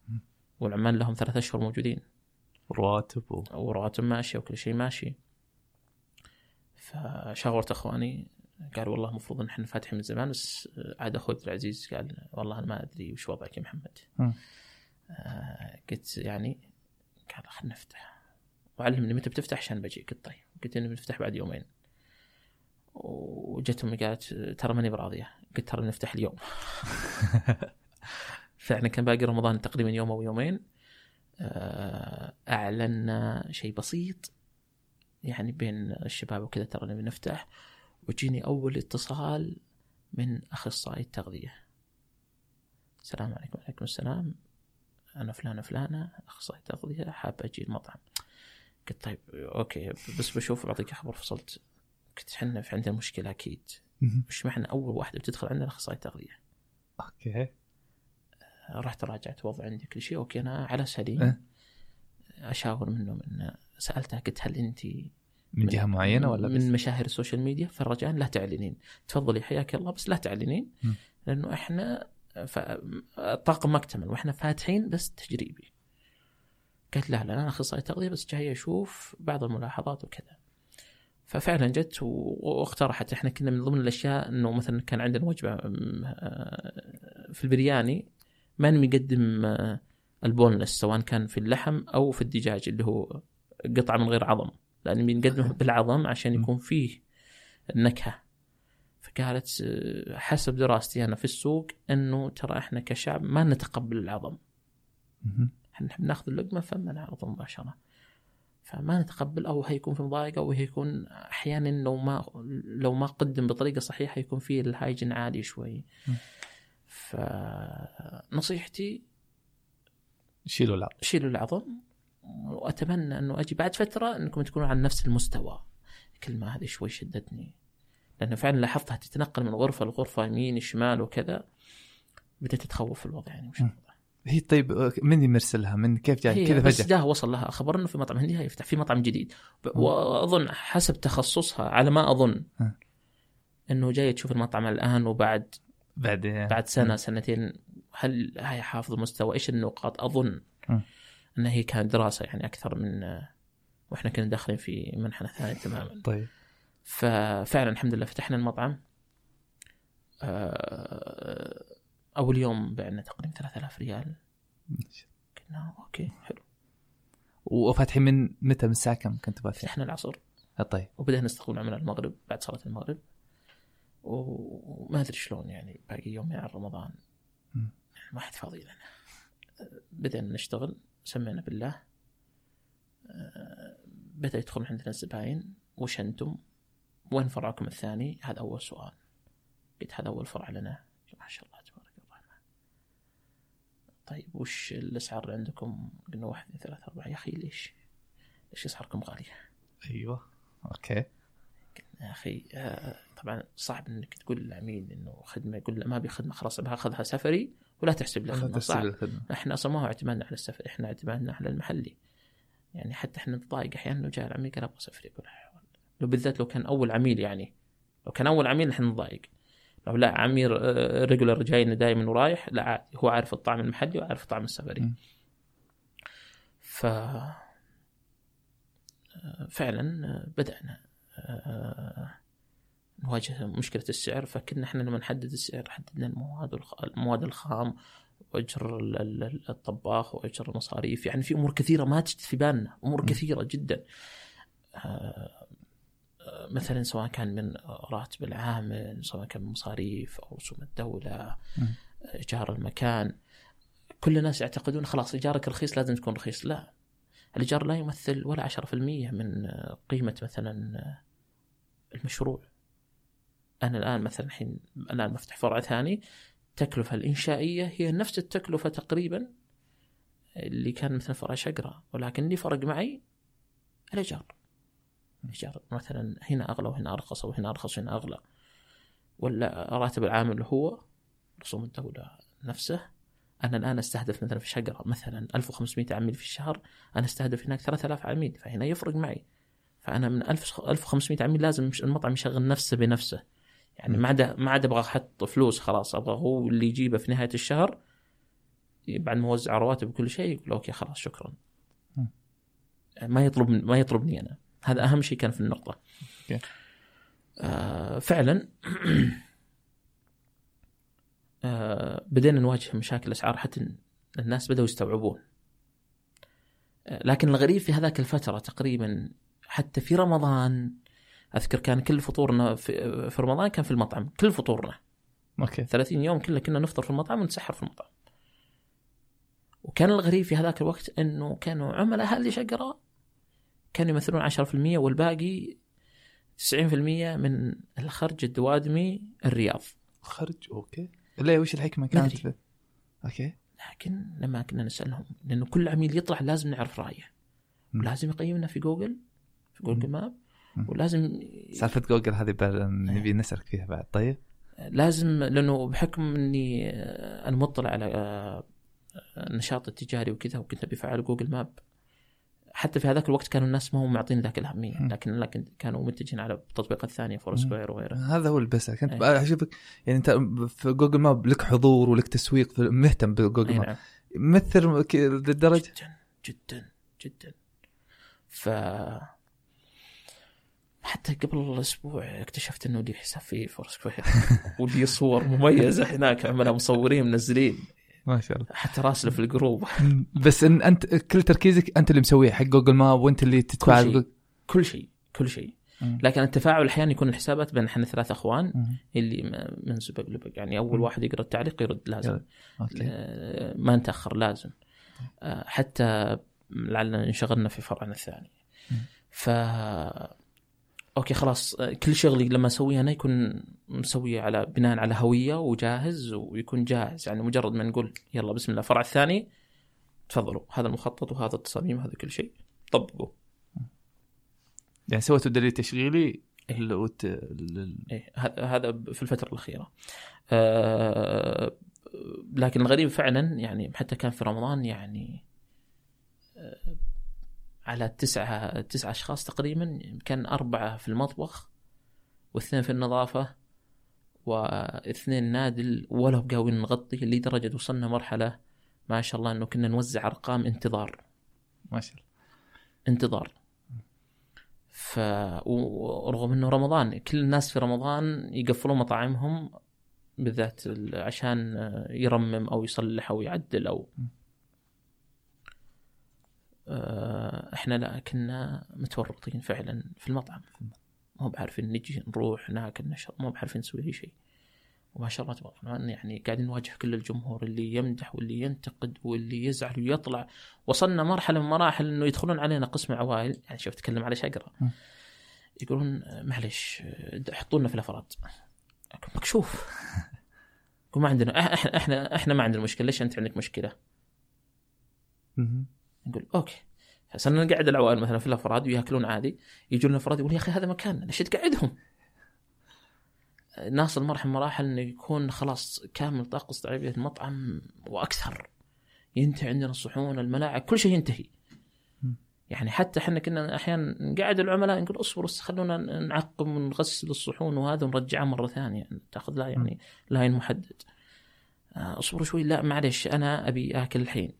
طيب نحن اصبر يعني وصلنا مرحلة مراحل يعني أول ما فتحنا آه، آه، كنا نغذي المستودع. كان عندنا مستودع بسيط أربعة في أربعة وكنا مغذينها على أن يكفي اليومين ثلاث أيام صار يخلص في يعني في فترة. يعني مثلا من بعد أذان المغرب إلين الساعة 9 ينتهي ال stock. بصراحة يلا آه عبد العزيز أبو كلام الله يخليه. عبد العزيز آه، لحق علينا. يا شيخ محمد ما آه، المنتج هذا ما في هذا من المنتج هذا من هنا. بديت أحس بالمشكلة. انه لا أوكي. لازم ابدا اعيد الدراسة في قضية البهار. آه، قعدت مع أمي وأخوي قاعد آه، أخوي فهد قاعد مع أمي و آه، تعليم جاء الدور الآن إنه إحنا لازم نصلح البحاره إحنا. كانت في بعض الأشياء ما نلقاها إحنا بالسعودية. قلنا ما في مشكلة هذه اللي ما نلقاها نجيب كميات بسيطة من الهند لكن الموجود هنا. مثلا عندنا هيل هندي مثلا؟ مثلا. عندنا آه، القرنفل والمسمار الهندي مثلا. آه، عندنا البهارات المشكلة مثلا. ممكن نستفيد منها في أشياء. يعني بدينا نركب البهار بدينا نصلحها في البيت ونحاول قدر المستطاع نطلع برا الموضوع الفلفل هذا. خلاص بدينا نثبت على نكهة البرياني. البهار البرياني صار يصلح كل يومين ثلاث أيام. حتى ما نبي نصلحها كميات ويخزن لا يصلح مثلا maximum أسبوع. okay. آه خلاص كل أسبوع يتجدد. آه بدأنا ندخل في. يثر؟ لو يط... أكثر من أسبوع يصير؟ ولا والله إحنا خلاص إحنا علاقتنا معهم إحنا ترى نقدم لك شيء طازج. مم. كويس. أوكي. فاحنا نبي نحافظ المصداقية هذه إنه إحنا فعلا طازج. يعني حتى من الأشياء اللي أذكر كانت مزعجة لنا التعامل مثلا مع الدجاج جا- جت أزمة صدور الدجاج في المملكة يوم انقطع البرازيلي. ما في أحد معانا منها. صدور الدجاج من 90 ريال الكرتون 10 كيلو وصل إلى 210 220 كل قاعد يبيع وهو خسران. فحتى اللي إحنا كنا نتعامل مع المنتج المحلي من الدواجن اللي عندنا ما عاد صار يوفر. فصرنا نضطر نشتري دجاج ونطلع منها صدور الدجاج. يصير عندنا كمية كبيرة من بقايا الدجاج مثلا من افخاذه وكذا اللي وش كنت تسوون فيها الهدرات؟ ما خلاص كنا نحتفظ فيها الأكل العمال عشان كل يوم نأكل عمال دجاج. ال- ال- الشيف وهذول الدجاج ملوا. فقمنا خلاص بدينا ندخل قالوا لا إحنا ممكن نستفيد منه في الكباب فريش بدينا ناخذ من كذا وكذا وكذا حتى فعلا اقتنعنا الأمر الواقع إنه لابد إحنا نجيب دجاج مجمد لقينا مو إحنا اللي نشتغل على المجمد كل المطاعم من أفخم مطعم إلى أقل مطعم يشتغل على صدور الدجاج مجمدة. لكن هنا الدور إنك تختار من شركة لشركة. وش أفضل شركة وش الدجاج هذا نفسه اللي أنت تشتري من شركة وش تاكل كيف آه، كيف المراعي عندهم هناك لازم تعرف. حتى اخترنا شركة محددة ولقينا إنه أفخم المطاعم اللي في الرياض الهندية تتعامل مع الشركة هذه. يعني كنا إحنا نطلب منهم كمية مثلا نطلب منهم آه، آه، ثلاجة كاملة اللي هو آه، بحجم. ديالنا مم. يعني تقريبا. كونتينر صغير تقريبا. ولا شيء. إحنا مبسوطين كنا من أول نشتري كرتونين ثلاثة ومبسوطين. الحين إحنا نشتري تقريبا نص كونتينر. ولا شيء. ولا شيء يعني أنت تشتري من عندي ولا شيء. ففي مطعم فلان وعلان وعلان مطاعم يعني أسامي. ثقيلة في السوق. هذا كلهم شوف هذا طلباتهم ماسكين سرعة عندي من ستة أشهر. وهذا. كلها بيروح لهم. يعني اللي جاي آه، تم بيعه انتهى. فعرفنا شيء جديد. okay. بدينا ندخل آه إدارة المخزون إدارة المخزون لازم نشوف لها حل لازم نشوف آلية لها. بالذات إحنا مشكلتنا في البهار لازم إذا انضبط البهار انضبط أكله okay. عدينا المرحلة هذه خلاص صار كل recipe حق البهارات عندنا موجودة ما حد يجي من الهند إلا آه، لون الطعام لأنه ميزته يكون زي ما ذكرت لك في البداية يعني. يكون طبيعي مواد طبيعية حتى لو تاكل تلقى في احمرار في اليد لكن عادي ب- بعد ساعة كذا أو بعد ما تغسل يدك بصابون كذا يروح في بالذات في أكلاتنا الهندية لأنه المسال مسال إنها تكون ثقيلة على الناس حتى كنا وصلنا مرحلة كنا نقول كل وإذا حسيت بحرقان تعال كلمني أنا مسؤول. فعلا اللي. ما عنده يعني القولون مو بعالي يعني متوسط فعلا الحمد لله كان يقول يا أخي خفيف على المعدة. لأن الزيوت، السمن، الأمور هذه كلها تأثر. أنا عندي خلاص أنت ما أنت بشايفني. أنت كل اللي تشوفه بس إني قاعد أنا اجهز لك لك بس أنت ما أنت بشايفني وقت التحضير. أنا حاط زيت رخيص ولا سمن رخيص ولا آه، غالي ولا لأن الجوده بت- بتختلف. مم. هنا كان لنا الدور يعني فعلا إنه لا ننقي منتجات نحافظ على الجودة. فعلا الحمد لله كان إغلاق 2018 شيء مبهر فهمت. جدا. الحمد لله. يعني ما توقعنا إنه يكون طاقة شقره أو استيعاب شقره في هذا الوقت. بدينا في 2019 طبعا كنا إحنا من أول محددين رنج. إنه إحنا إذا وصلنا الرقم هذا وتحت إحنا بدينا في الخسارة. okay. فإحنا أقل شيء أقل شيء يعني قدام خمس سنوات نحافظ على ال range هذا. okay.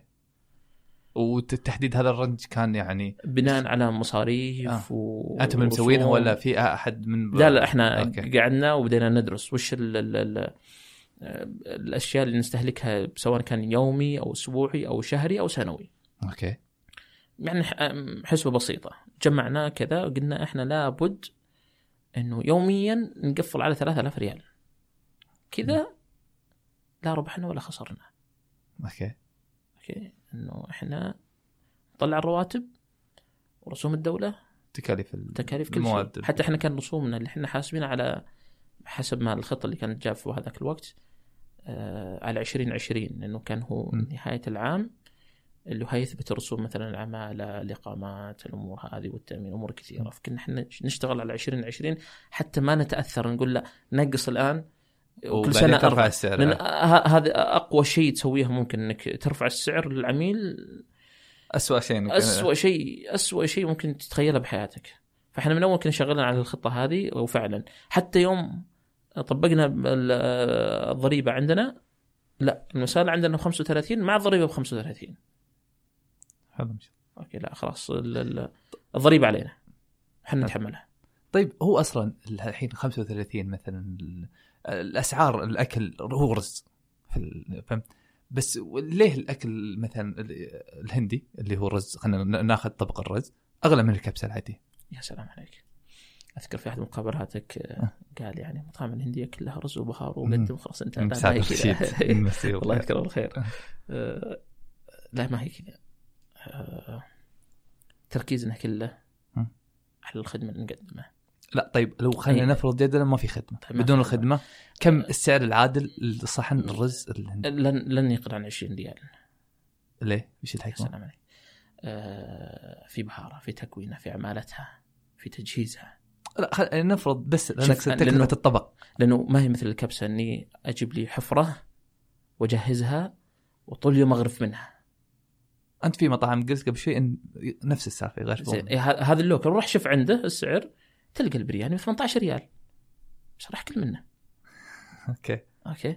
آه، راح احسب حساب ال hygiene مثلا. يعني لا أنا أقصد في إمكانية إن أحد مثلا يفتح مطعم هندي آه، من غير خدمة مثلا؟ من غير. خدمة والس- والسعر يعني أبغى السعر بس أكل كويس اكله يعني أكل لذيذ وبس إن بدون خدمة. يا سلام. بدون خدمة هيتطرق المواد ال- ال- الرخيصة. طيب لا بالمواد ال- يعني المواد الجيدة مستحيل هي هينزل لك عن 22 ريال 25 ريال. أوه. Okay. Okay. وبعدين آه، شوف آه، كل واحد وبخلطته يعني خلاص أنا عندي الخلطة السحرية. تبي تبيع البرياني ب 10 ريال روح بيع. العميل العملاء الآن مختلفين تماما عن 2015 تحديدا. العملاء الآن واعيين. عارف وش يختار عارف وين يدفع. Okay. كويس.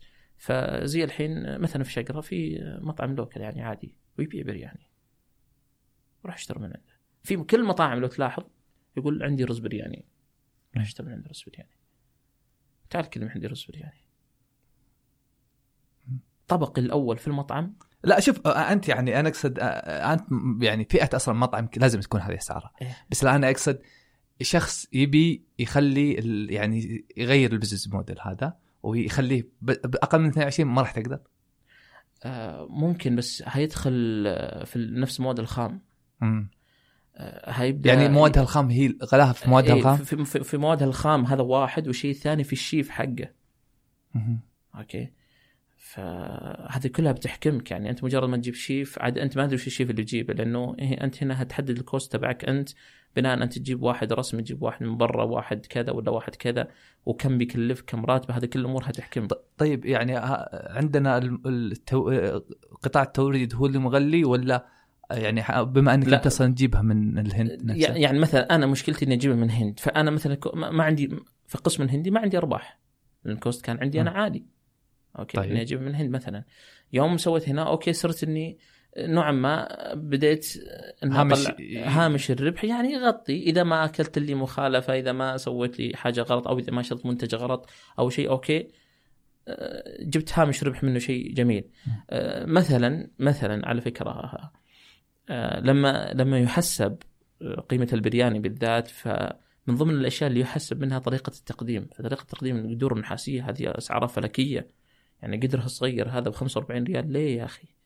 ليه لو اعطيك سعر بالهند تبي تنصدم كيف؟ ما تتعدى 12 ريال. زين هذا كان هذا كان كلامي مثلا. ليش؟ فالتقديم وبعدين 90% من عملائنا محليين أنا لو غيرت مثلا في ال business model حقي وخليته مثلا أكل سفري عشان تكون بالصورة أكل هندي يبرد تروح تحميه بالذات ال- ال- اللي هو الفئة اللي ذكرت لها لك في البداية. ما هو أكل دهب اللي هو ال- المطاعم العادية ولا seven star اللي هو ال normal نعم. هذولي. لو تحميه الطعم يتغير الانبهار عاد مرة ثانية احتمى أكثر نعم. من اللازم. أوكي. كويس. آه، يوم أنت كنت تطبخ كان في كمية موية ومثلا سمن أو زبدة أو كان كان في كمية محددة. أنت بعد ما طبخت تبخر شيء منه أو صار أثقل فيتغير الطعم مباشرة. هتلاحظ في فرق. يعني الآن مثلا عندي وجبه مميزه آه، دجاج 65 مثلا. آه، العميل ياخذ من هنا بيته مثلا على في شقره يعني يعني بالكثير خمس دقائق واصل بيته يفتح وياكله يقول يا أخي مو مثل اللي ماكل عندك. خمس دقائق هذا كله يأثر. آه. فلما إحنا نحسب نحسب حساب على ال dine-in أنت تغير business model تخليه كله سفري ممكن ينزل cost يعني مثلا تخيل بريان دجاج من 35 ريال حينزل إلى تقريبا 22 ريال خمسة بهالحدود. إي فعلا. لكن يعني جزء أصلا من الأكل والتجربة إنك تأكل عندي إي نعم. هو شوف بشكل عام مطاعم هندية قاعدة. نتكلم عن مطاعم هندية بخص... بحكم الخبرة. تاكل حار في مكانه. لأنه أكل البيت اللي في بيت الهنود مختلف عن أكل هذا. هذا أكل مطاعم. يعني لي تجربة مثلا في الهند. مثلا في الهند الآن في موضه منتشرة. أوكي. آه آه، أنت تتكلم هندي صح؟ اي نعم. إيه كويس. آه، يعني أنت ماخذ الثقافه متشبعه مرة جدا. طيب. ودارس في ثلاث سنوات. فيعني دارس اي دارس في حيدرباد فمتشبع منهم. طيب. فمثلا في الآن عندهم موضة آه وانت طالع مثلا من المطار مثلا. وتشوف الطبيعة كذا فجأة تشوف صوره محمد بن زايد ولا صوره الملك سلمان. تقول شو طالع فيه يقول لك أربي كبسة مندي لحم. آه إذا جاء رمضان قهوة عربية الثلال وطقة الفناجيل وصب. أوكي. إيش عندهم؟ شاورما. ما كانوا يعرفون. حتى لدرجة إنه نقلوا شاورما باسمها شاورما. ما ترجموها. شاورما. آه في مناطق الحجاز يبيعون. يقول لك تبغى آه، في عيش ولا تبغى صامولي. فنقلوها عيش العيش وصامولي. وفي الهند ما في صامولي. أو منطقة حلوة ما فيها صامولي حتى روح المخابز صاروا يصنعون صامولي ه- ليه؟ العرب صاروا كثيرين ولا مو؟ العرب. ها. اللي كانوا الشباب موجودين هنا واللي راحوا في الهند قالوا دائما أكل هندي هندي هندي. لا نغير البزنس خلاص ندخل اكل عربي صار عندهم موضة الآن. لا. الاكل العربي. راح كل الحين انت هناك. رغم اللحم رخيص والرز رخيص وكل شيء رخيص هناك كل شيء متوفر ما تقدر تحطه في فمك. أوف. وش بذا وين كبستنا؟ وين مندينا؟ عرفت؟ مهم. القهوة العربي مثلا عشان يتوافق مع ذوقهم يحطون فيه سكر ما يشربونه مر. أوه. يعني اقرب ما أظن القهوة العربي حاطين مع سكر. أظن طعمه يكون قريب من قهوة الايطالي أو حاجة. يثقلونه شوي بس يخففون الحليب. أو كأنك تشرب قهوة تركية مع سكر. أوكي. ف يعني مجرد ما تشربه ترجع تقول مو بذا. مو بقهوتنا فهذا هو الأكل الهندي اللي عندنا هنا. مو بأكل الهندي اللي يطبخ في البيوت. اللي يطبخ في البيوت شيء ثاني تماما منتجات ثانية تماما أشياء ثانية تماما. إحنا شغالين فيها وراح يجي في الطريق إن شاء الله. آه، لأنه إحنا كنا لازم نستقر ونعرف الخلطة. خلاص الآن مثلا عندنا اذا محدد أو دجاج مقلي مثلا اللي هذه وجبه مفضله عندنا في البيت. دجاج مقلي راح ننزله. خلاص راح نجهز خلطتها بكميات وكذا ونقدر نقدمها حسب أسلوب المطاعم. يعني ما بعت اليوم خلاص آه، ممكن إحنا نخزن يوم يومين الدجاج هذا اللي مبهر ونطبخه من بكرة. ما, ما يترمي يعني معلومة بسيطة يعني مطاعم كثيرة في المشاوي مثلا آه، ما تصفي الموية اللي في الزبادي. يعني ياخذ الزبادي يحطه ويحط البهار وكذا ويخلطه ويحط مع الدجاج أو اللحم ويحطه في التندور. بينما عندي تفرق المويه المويه مويه إيه، الزبادي إيه نعم إذا كان الموية في الزبادي موجودة وحطيتها في التندور الزبادي ما راح يمسك في الدجاج أو اللحم أول ما تدخله في الشوي يبدأ ينقط ويطيح وتشوف كمية الدخان عند آه اللي يسوي. فعلا هذا هو المقدم له تعال عندي ما تشوف كمية الدخان هذه عالية. لأنه أنا أصفي الماء من الزبادي. نعصره يوم كامل. نعصر الزبادي حتى ينزل آخر قطرة منه. فيكون عندنا زبادي من غير يعني تقريبا ناشف. شوي. فنحط البهار معه نحط ال- ال- الدجاج معه ونحطه في المشوي. تخيل إنه الزبادي مع الدجاج أو اللحم ينطبخ. ولما يقدم لك خلاص حتى الموية اللي كان باقي بسيط في الزبادي نشف وصار الزبادي ثقيل جدا. فأنت لما تاكله اشتهيت. لما انت تاكله إحنا الآن قاعد ننزل أطباق جديدة. آه. فمن ضمن الأشياء اللي نزلناها ذكرتها. فلما تاكله يعني تتلذذ طعم اللحم متشبع ببهار أو طعم الدجاج متشبع ببهار ومعه رقة ثقيلة. وتاكله. فعلا تحس بطعمه. ما ودك ما ودك إنك تشبع إنك ودك تاكل. أوكي. عرفت شلون؟ فهذه آه، جزء له دور كبير يعني. لازم تفهم لازم يكون عندك شيف. يعني إحنا الشيف اللي عندنا مو معتمدين عليهم كثير. لأن كل- عندكم ميزة إن الوالدة عارفة خلاص. عارفة. لو سمحت طبق اللي عليك. Okay. طبق اللي عندك. ف يعني أنت عارف مو كل شيء إنه يتوافق معانا مع الذوق العام.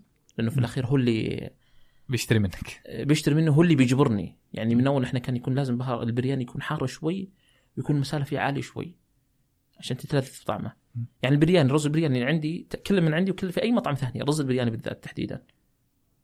طيب.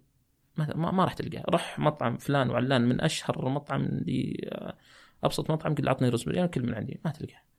لأنه أنا أسويه بطريقة خاصة. Okay. هو نفس الب... الط- الطريقة معروفة في الهند ولا خاصة فيكم؟ لا آه خاصة فينا. لأنه إحنا خلاص إحنا عرفنا الآن آه والله عبد الرحمن دخل عندي أنا عارف ليش يطلب الرز البرياني okay على عينه والراس. بس ما أبغى كل مرة يطلب آه، رز البرياني آخر شيء. يمتلي أبغى كل مرة يجي يقول لا أبغى الرز البرياني و... والطعم معلق في دماغي. يعني الحمد لله إحنا وصلنا مرحلة من مراحل صرنا مكان تج... يعني أهل شقره أو المحافظات اللي حولها إذا عنده شخص ضيف عزيز عليه جاي عنده مثلا مكان ضيافته الرئيسية كوهينور آه، مستشارين مهندسين من والله. على القصة اللي أنت قاعد تقولها فعلا أنا نفسي الحين اشتهيت أكلكم. يعني أحس إن في قصة عارف يعني أنتم يعني جايبين الثقافه كاملة جايبين ال- يعني مو بس الأكل الهندي لا جايبين ثقافته بتفاصيلها الصغيرة هذه زي اللي أنت قاعد تقولها اللي صف صف ال- الزبادي. وجبل البهار من المكان الفلاني وال- والصبغات يعني تفاصيلكم يعني يعني اليوم جاني إيه اليوم جاني اتصال من المشرف عندي في المطعم آه، أبو عبد الله ترى خلص عندنا ملون الطعام. قلت وش ألو... في أي قسم انت؟ قال في قسم فلاني. قلت خلاص أوكي إذا انتهى الملون الطعام اللي جايبينه وقف لا تبيع المنتج. وأنا عارف المنتج مثل مسألة هذا شيء أساسي. يطلب العميل. قلت لا تبيع. ولا يجيب اللون من السوق. ويتغير الطعم. آه، غير إنه يتغير الطعم شيء بسيط لأن البهار يكون قوي عادة. فما راح تحس. لكن ما بعد الأكل من حرقان ومن تصبغ في اليدين و... آه، شيء مقزز يعني. أنا ما أبغى العميل في الأخير ما أقدر أرضي كل الفئات. يعني أحيانا يعني على طاري كل الفئات أحيانا يجوني عملاء يقول روح جرب مطعم فلاني أقول لو سمحت. أنت عارف أي مطعم تتكلم عنه؟ مطعم لوكل يعني مطعم عمال. يقول لا هذا المطعم الهندي الأصلي يعني. طب أوكي ما هذا رأيك. ما ما أقدر اقنع عمال لانهم مو بنا انهم يعني أكلهم مو بكويس بس يأخذون أقل المواد وأقل لا خلاص هو تعود على الطعم هذا. يعني م. شوف الآن مثلا مثلا لو جبت لك منتج جديد مثلا ونفترض مثلا آه، خلينا نقول اسم المنتج كوهينور مثلا هذا. عبارة عن كيك أو حلاوه أو شيء وذوقتك إياه. أنت قلت لي هذا وشو؟ قلت هذا كوهينور حلو. وجاء واحد ثاني وباع قال هذا أنا أبيع منتج كوهينور لما تذوقه تقول لا مو بهذا. لأن أو أنت الأول هو اللي حكم خلاص آه. انتهى. فهذا هو السوق ال- السعودي عندنا. لأنه كان من أول في منافسين أقوياء عندنا هنا خلاص ثبتوا حاجة معت... يعني إحنا اذا قاعدين نعدل نعدل. أو قاعد نقدمها بطريقة أصح أو بطريقة أفضل. ماشي. فبدينا يعني أهم شيء يطلع العميل من عندي ما يقول أنا منغث من آه، منغث من اكل أو قاعد آه، يعني أحيانا مثلا ينتهي مثلا عندي السمن فاضطر أشتري من شقرة مثلا. فلما أشتري من شقره أنتظر الشكاوي تجيني وفعلا تجيني شكاوي يا أخي السمن ندري وين نجيبه منه؟ من الهند بعد؟ لا لا لا كنت في البداية فعلا كان فعلا في الخطة إنه كل السمن يكون من الهند طيب، من وش سمن أبقار طازجة من هناك ونجيب هذا اللي نستخدمه إحنا في البيت لأنه يفرق طيب وش اللي قاعد تسويه؟ آه لا صعب إني أوفر إيه، الكميات هذه لا، صرت- آه، أختار أفضل سمن موجود في السوق مم. إني يكون في أحيان يخل المورد ما يجيبه لك يعني؟ لا ما ما لا شوف ما عندي مورد يجيبها ما عندي موردين يجيبون هو أصلا ما عندي في شقرا ما عندي مورد غير البيبسي هذا اللي كنت بسألك كيف آه، آه، بندخل الحين على إذا خلصت ذا بندخل على المحافظة يعني مثلا في الموردين. آه، أظن المشروبات الغازية والدجاج. الموية دجاج الدجاج في آخر ثلاثة أشهر. إحنا لدرجة شر- شرينا سيارة بعد. صرنا نغذي كل ثلاثة يسوقها ما أخوي فهد ولا أنا مثلا كل. ثلاثة أشهر نطلع. نبدأ نشتري حتى لدرجة جاء في بالي ما دام أنا قاعد أجيب كميات ليش ما أفتح لي محل؟ أذكر آه، أحد اللقاءات مع أحد المطاعم المشهوره في البرجر يقول لو أنت تفتح مشروع يفتح وراه عشر مشاريع. فقال لأحد المشاهير قال له مثل قال مثلا كان يصور آه، الراجحي كان يصور المطعم هذا. فقال مثل قال يعني مثلا الآن إحنا بسبب المطعم هذا أنا إحنا نحتاج أن نفتح مطعم آه، محل خضار. بسبب المطعم لأنه نبغى fresh يومي. بسبب كذا إحنا نحتاج كذا. يعني أنا الآن لو أفتح مثلا سوبر ماركت أبيع منتجات اللي يحتاجها المطعم عندي مرتاح أنا وصلت مرحلة إني بفتح مشروع صدور دجاج عندي في المحافظة. اغذي المطعم وأغذي المحافظة اللي عندي. بس لا نبغى نركز إحنا نبغى نركز طيب أصلا يعني كيف سوق المحافظات؟ أصلا هذا من الأشياء اللي بندخلها فيها يعني آه، أنا أدري إن في بعض الموردين ما يوصلون المحافظات ما يطلع ما يطلع برا الرياض نعم. آه، دبر نفسك وغير إن آه، شقره فيها ثلاثة أتوقع 43000 عدد سكانها صح؟ تقريبا هنا 40000 يعني وأنت مطعمك يعني مو رخيص مرة يعني fast food آه، يعني يعتمد على الكثرة مو بكل مو بكل يوم أنا بقعد أكل الهندي يعني. يبغى لك عدد كثافة سكانية. يا سلام عليك. ويوم فتحت بعد ثاني فتحت الدوادمي يعني حتى ما جيت من الرياض تعالنا الرياض نبي. لا آه، هو هو شوف دائما إذا واحد مدحك وكذا واحد ينتفخ صدره وراسه يقول أوكي. إحنا قلنا أوكي خلاص الخطوه الثانية رياض. ف قبل الرياض قلنا لا خلينا نقعد اول شيء نشوف مشاكلنا في شقراء وش. قعدنا في الأخير زي ما ذكرت 40 ألف عميل مو كلهم يجونك يعني شيل منهم كبار السن شيل منهم الصغار. يعني صار لك في الأخير تقريبا 15000 اللي إحنا. نستهدفهم حتى ما إحنا نستهدف كل شقراء. 15000 عميل أوكي. في الشهر. ف ولا نقدر نعتمد على الرأي الكل. يعني في بعضهم مرتبط يقارني مثلا مباشر في الرياض. أوكي أنا الحمد لله وصلت المرحلة هذه أنك تقارني في الرياض. آه، لكن آه، لازم الإمكانيات لازم أشوف إمكانيات اللي عندي لأن إمكانيات الرياض مرعبة. آه، مرحلة من المراحل اللي إحنا الآن قاعد نخططها إنه إحنا نبغى نفتح خمسة فروع خلال مثلا خمس سنوات أو سبع سنوات. في المحافظات؟ حسب. أنا هجيك في الخطة؟ آه، سبب إنه يكون عندي مطبخ مركزي. حفاظ على يعني الطعم. اي حفاظ على الطعام وتوريد يومي للجهات هذه كلها المطاعم. فشقرة لابد منها لأنه آه، يعني ولدت فيه وتربيت فيه وكبرت فيه. و... طيب هو شقره خلاص يعني نقول إنك عشانك عايش فيها. لا وغير كذا يعني دائما أكون مقهور أبغى شيء أروح رياض أروح مكان. ليش ما يكون عندي بشقره؟ يعني حتى الشركة اللي شغال فيها جت دعم للمحافظة. طيب ما دام غيري شغال ليش أنا ما أدعم المحافظة اللي عندي؟ أوكي منها صحيح فيها مصلحتي واعلم نفسي لكن في نفس الوقت ليش ما يكون عندي؟ أنا كان عندي بالتمويل هذا أروح في أي مكان ثاني. لكن آه، يعني دعم المحافظة الشيء الثاني آه، زي ما قلت لك إنه إحنا نبغى نتعلم. طيب لا غير دعم المحافظة. مش دي المحافظات. يعني أنا أشوف إن كثير يقول محافظات يعني في في البعض يشوف المحافظات يبون أكل الرخيص ما يفكرون. بالجودة. لا فعلا. ف يدفعونها لشجره يعني أهل المحافظة ترى يدفعون. إي أنا ولع- ولعلهم أكثر الناس يدفعون. ممكن الفكرة هذه جات زي ما قلت أنت في أول اللقاء إنك إن في مطاعم كبيرة فتحت وقفلت. فهو يجيه الفكرة هذه اللي آه هذا ما نجح. هم ما يبغون الرخ... يشوفونه غالي يبغون البوفيه يبغون التسالي فأنت أوكي أنا جي... أنت جيت. وكسرت هذا القاعدة لا يدفعون لكن وش اللي لقيته؟ وش اللي- الأشياء اللي اللي تشوف سوق المحافظات شوف سوق المحافظات دائما شوف دائما في تكاليف في المشاريع دائما مثل المطاعم آه، اللي يكلفك العمالة الموظفين أوكي. انه يكون آه، مصاريفها عالية هي نفس المصاريف في الرياض في كل مكان. نفس العمال هذا مثلا الآن الشباب اللي عندي الطاقم اللي عندي لو أخذهم أنتقل فيهم إلى الرياض اللي كل اللي يفرق معي إيجار الموقع. لكن السوق هيفرق معي. بدل ما أخدم 15000 أخدم كم مليون.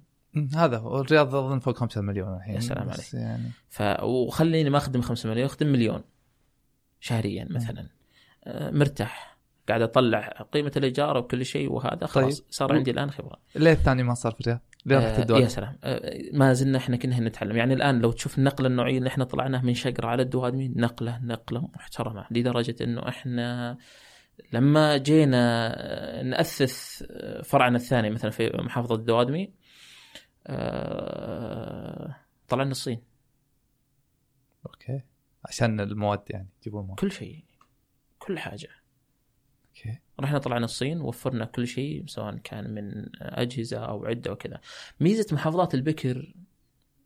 زي ما يقول ابو عبد العزيز الله يذكره بالخير. أوكي. محافظات البكر هذه الناس فيها محتاجين ويدفعون. أوكي يدفعون. واحس إنهم يتقبلون أخطائك. يعني في البداية إذا كنت آه يعني لا، سويت شيء مو بزي الرياض يدو يعني يكون زي ما قلت أنت آه قد ذاق شيء قبل أو لا مو ب يعني مو ب 100% ولكن آه، إحنا بنعلم أنفسنا. طيب. سوق الرياض ما يرحم. القوي يقعد.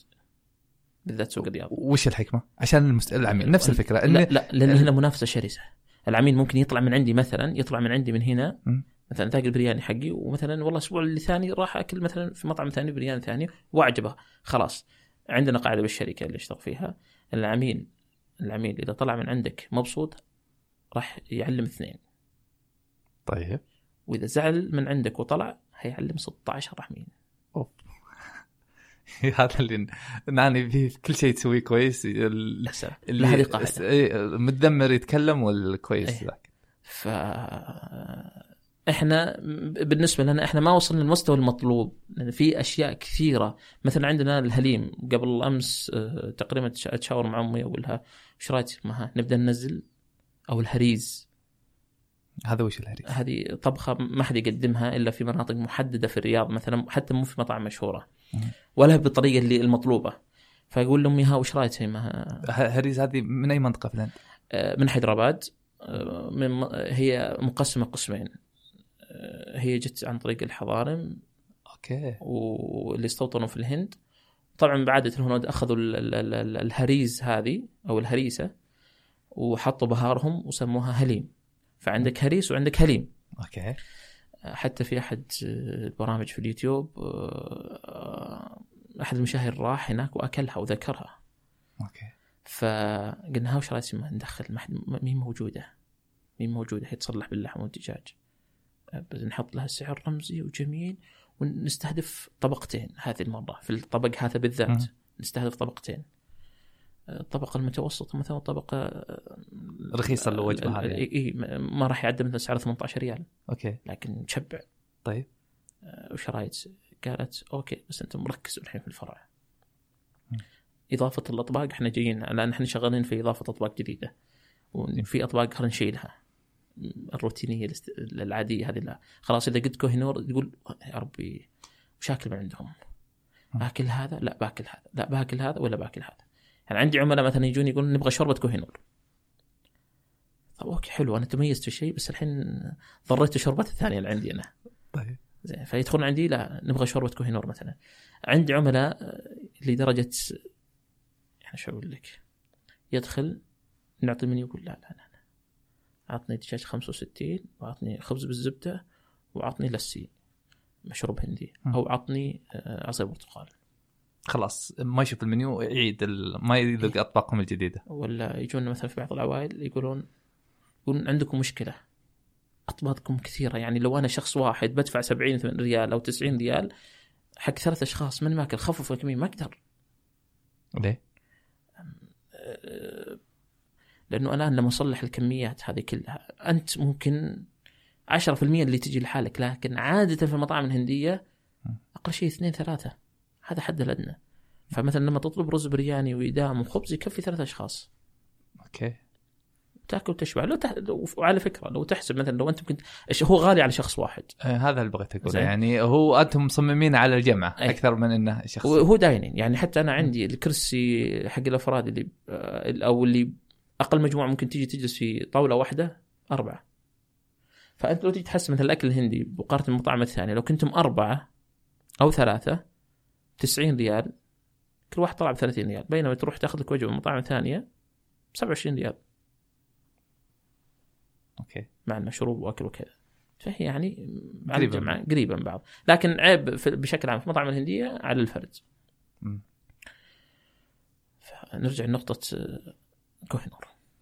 ففعلا إحنا قمنا نتميز في الأطباق وصار يدخل عندنا العميل الأطباق المحددة هذه. فعلا يجي وصار ثابت. بدينا ندخل أطباق ثانية ونسوق لها. صارت تمشي صارت عليها طلب لكن صارت أطباق رئيسية واحد اثنين ثلاثة عندنا. الرز البرياني أساسي الدجاج 65 ال- ال- حتى الخبز عندنا المعلومة يعني. أوكي. كل مكان موية ودقيق وفي التنور إحنا موية وحليب وموز. موز. نعم أوكي. موز أخضر. مو ناضج يعني ما نضج باقي. يعني مو إيه. ناضج إيه. لأنه- الحكمة؟ إنه أقل حلاوة يعني. غير أقل حلاوة إنه يخلي الخبز ني من غير نكهة. يعني مو بني يعني يكون تاكل الخبزه خفيفة. أوكي. تاكلها خفيفة. يجوني ناس ياخذون من عندي 15 نان مثلا. لا أنت على اللي قاعد تقول هذا متى تفتح في الرياض صدق آه، يعني- بإذن الله بعد فرع الدوادمي آه، اتخذنا قرارنا إن إحنا نكون في, في الرياض بإذن الله يعني يكون. ويكون يعني إحنا آه، جمعنا أكثر ناس. يكون عارفينك خلاص اللي أنت يعني. انت- لا هو فعلا ما كان الخطة الرياض بعد الدوادمي كان محافظة ثانية برضو وش اللي خلاكم تغيرون رايك؟ وش اللي خلاكم تغيرون؟ أظن إنه إحنا خلاص وصلنا لمرحله تقدرون تدخلون السوق آه، إنه نقدر ننافس القوي ما ننافس المتوسط لا. ندخل وننافس القوي. يعني إحنا الآن كوهنور باسعارنا هذه يقدم مثلا المسالا نفس المسالا هذا ب 55 ريال. نفس المسالا هذا مثلا ب 55 ريال لا إحنا 35 ريال مثلا.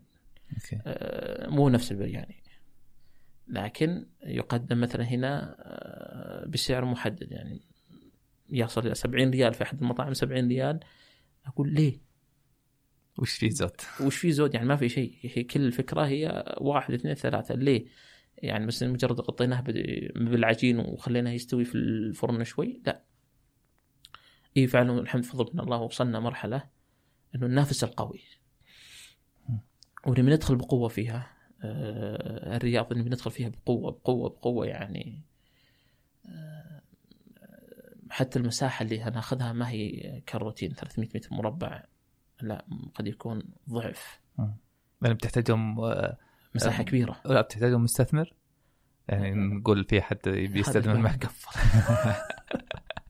هذا ما في نقاش هذا. لا فعلا بعد فرع الدوادمي بإذن الله. فرع الدوادمي سبب إنه كثافة كثافة السكان فيه عالية جدا. برأينا بحكم بحكم ذوقنا إحنا الخاص مثلا ما في مطعم هندي على الكثافة اللي هناك. ونص عملائنا اللي بشقره يجون من دول يجون من الدوادمي في ال weekend. Okay. طيب ليش ما أروح انافس السوق هناك؟ طبعا إحنا مقصدنا في الانتشار هذا أن نتعلم. نتعلم. يعني ما ما عندكم يعني نمط تفكير في المحافظات؟ شفتوا في فرصة تروحون المحافظة المعينه إيه شوف يعني يعني المحافظات فيها فرص. فيها فرص بالذات محافظات البكر وفي آه، اللي هو البكر أنا أبغى نحط التعريف للمستمع. وش البكر؟ عشان يعني- البكر آه، يكون فيها كثافة سكان عالية. طيب. كويس. آه، ما يكون عندهم الخدمات ال- بالشكل المطلوب أو جهة مميزة. كويس. فالبكر اللي ما حد جاء قبلك. طيب إذا أح... مثلا لنفرض في أحد جاء قبلكم في الهندي. شقرة ماشي المطعمين يعني م- مطعم واحد خلاص بيغطي شقرة ولا؟ وش الفكرة؟ قصدك منافس آخر مثلا في لا لا لا مو بانه يجي. منافسكم. أنت تقول ما في أحد قبلك. طيب لنفرض إني رحت مثلا. خلينا نتكلم في ال fast food مثلا. خليني لنفرض إني بفتح محل فلافل. ممتاز. حلو. جيت ولقيته شقرة محل فلافل. ممتاز. خلاص ما عاد أفتح محل فلافل. شقرة ما تشيل محل فلافل واحد. أنت مميز؟ أنا إن شاء الله مميز. أنا أشوف نفسي إيه. مميز. مميز؟ أه. خلاص. ما دام إنه في محل محلين فقط وأنت مميز عندك خلطة مميزة وأنت واثق باللي عندك لا ادخل. ما زال يعني مثل الرياض لو جيت أنا مثلا كمطعم هندي ماني أنا أول واحد ولا أني ثاني واحد الظاهر أنا حكون في قائمة ال- الالفيه يعني. أوكي. رغم إنه تخصص نادر يعني يعتبر مطاعم الهندية تخصص نادر. مو بأي واحد يجي يفتح لأنه صعب.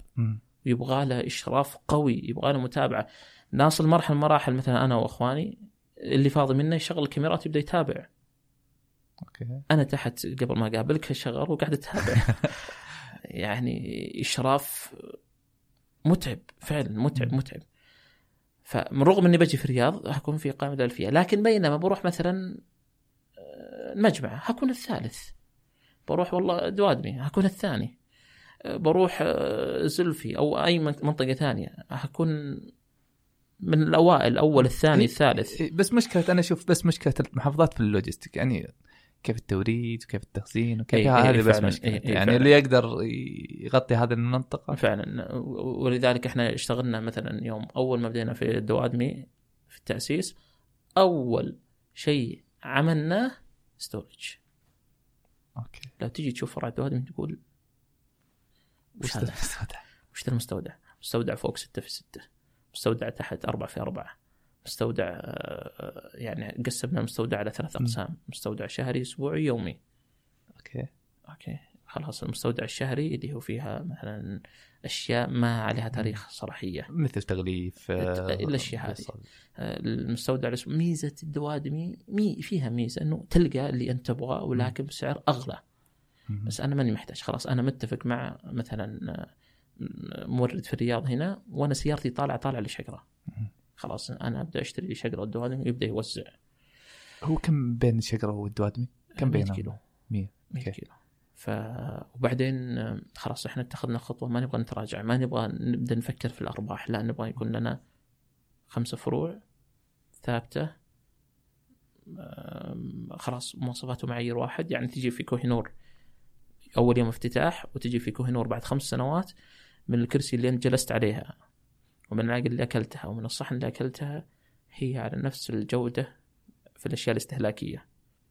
هي نفس الجودة اللي أنت استخدمتها في أول يوم.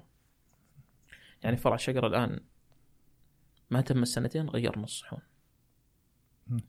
Okay هي لسه باقي تعيش مم. ممكن تعيش. عمره افتراضي باقي با- باقي باقي في عمره لأن هي أصلا غالية. صحون خزف غالية. لكن لا باقي في عمره افت- افتراضي لا خليناها خلاص. لو فتحنا برنامج بوفيهات حاجة. شيء يعني لسه شيء راقي موجود ليه بيفرق في الطعم ولا بس لا عشان لا ما العميل؟ لا بس أبغى العميل يدخل عندي يعرف لما يدفع ال 100 ريال أو هذا يدفع على حق لأن ترى الأكل ليه أنا قلت يفرق في الطعم لأن السوشي ترى المواد اللي مستخدمة فيها يفرق في طعمها أتوقع زي كذا عشان كذا توقعت إن الهندي بعد نفس لا. لا لا مو. بعد كذا يعني في بعض العملاء مثلا عندنا آه، الملاعق ال steel في بعض العملاء يتقزز إذا شاف عليها المخوش كثيرة وكذا. طبيعي هو خلاص مع الغسيل. يعني من أول يوم إحنا نغسل بالليفة يبدأ يبدأ يتبخش. طبيعي هو هو steel. ولكن ما ي... ما يشوف مرحلة التعقيم إن إحنا نتعب عشانه. يعني مجرد ما يدخل المطبخ قبل ما يدخل في الغسيل يعقم ثم يغسل ثم يعقم ثم يغسل عشان طعم التعقيم اللي يبان في الملعقة.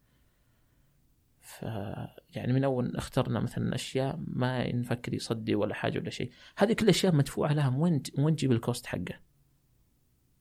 من أرباح.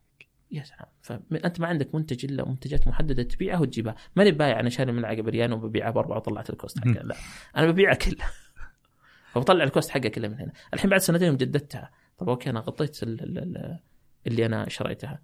طيب هذا الجديد اللي جبتها الحين. وين بتبدي؟ وين؟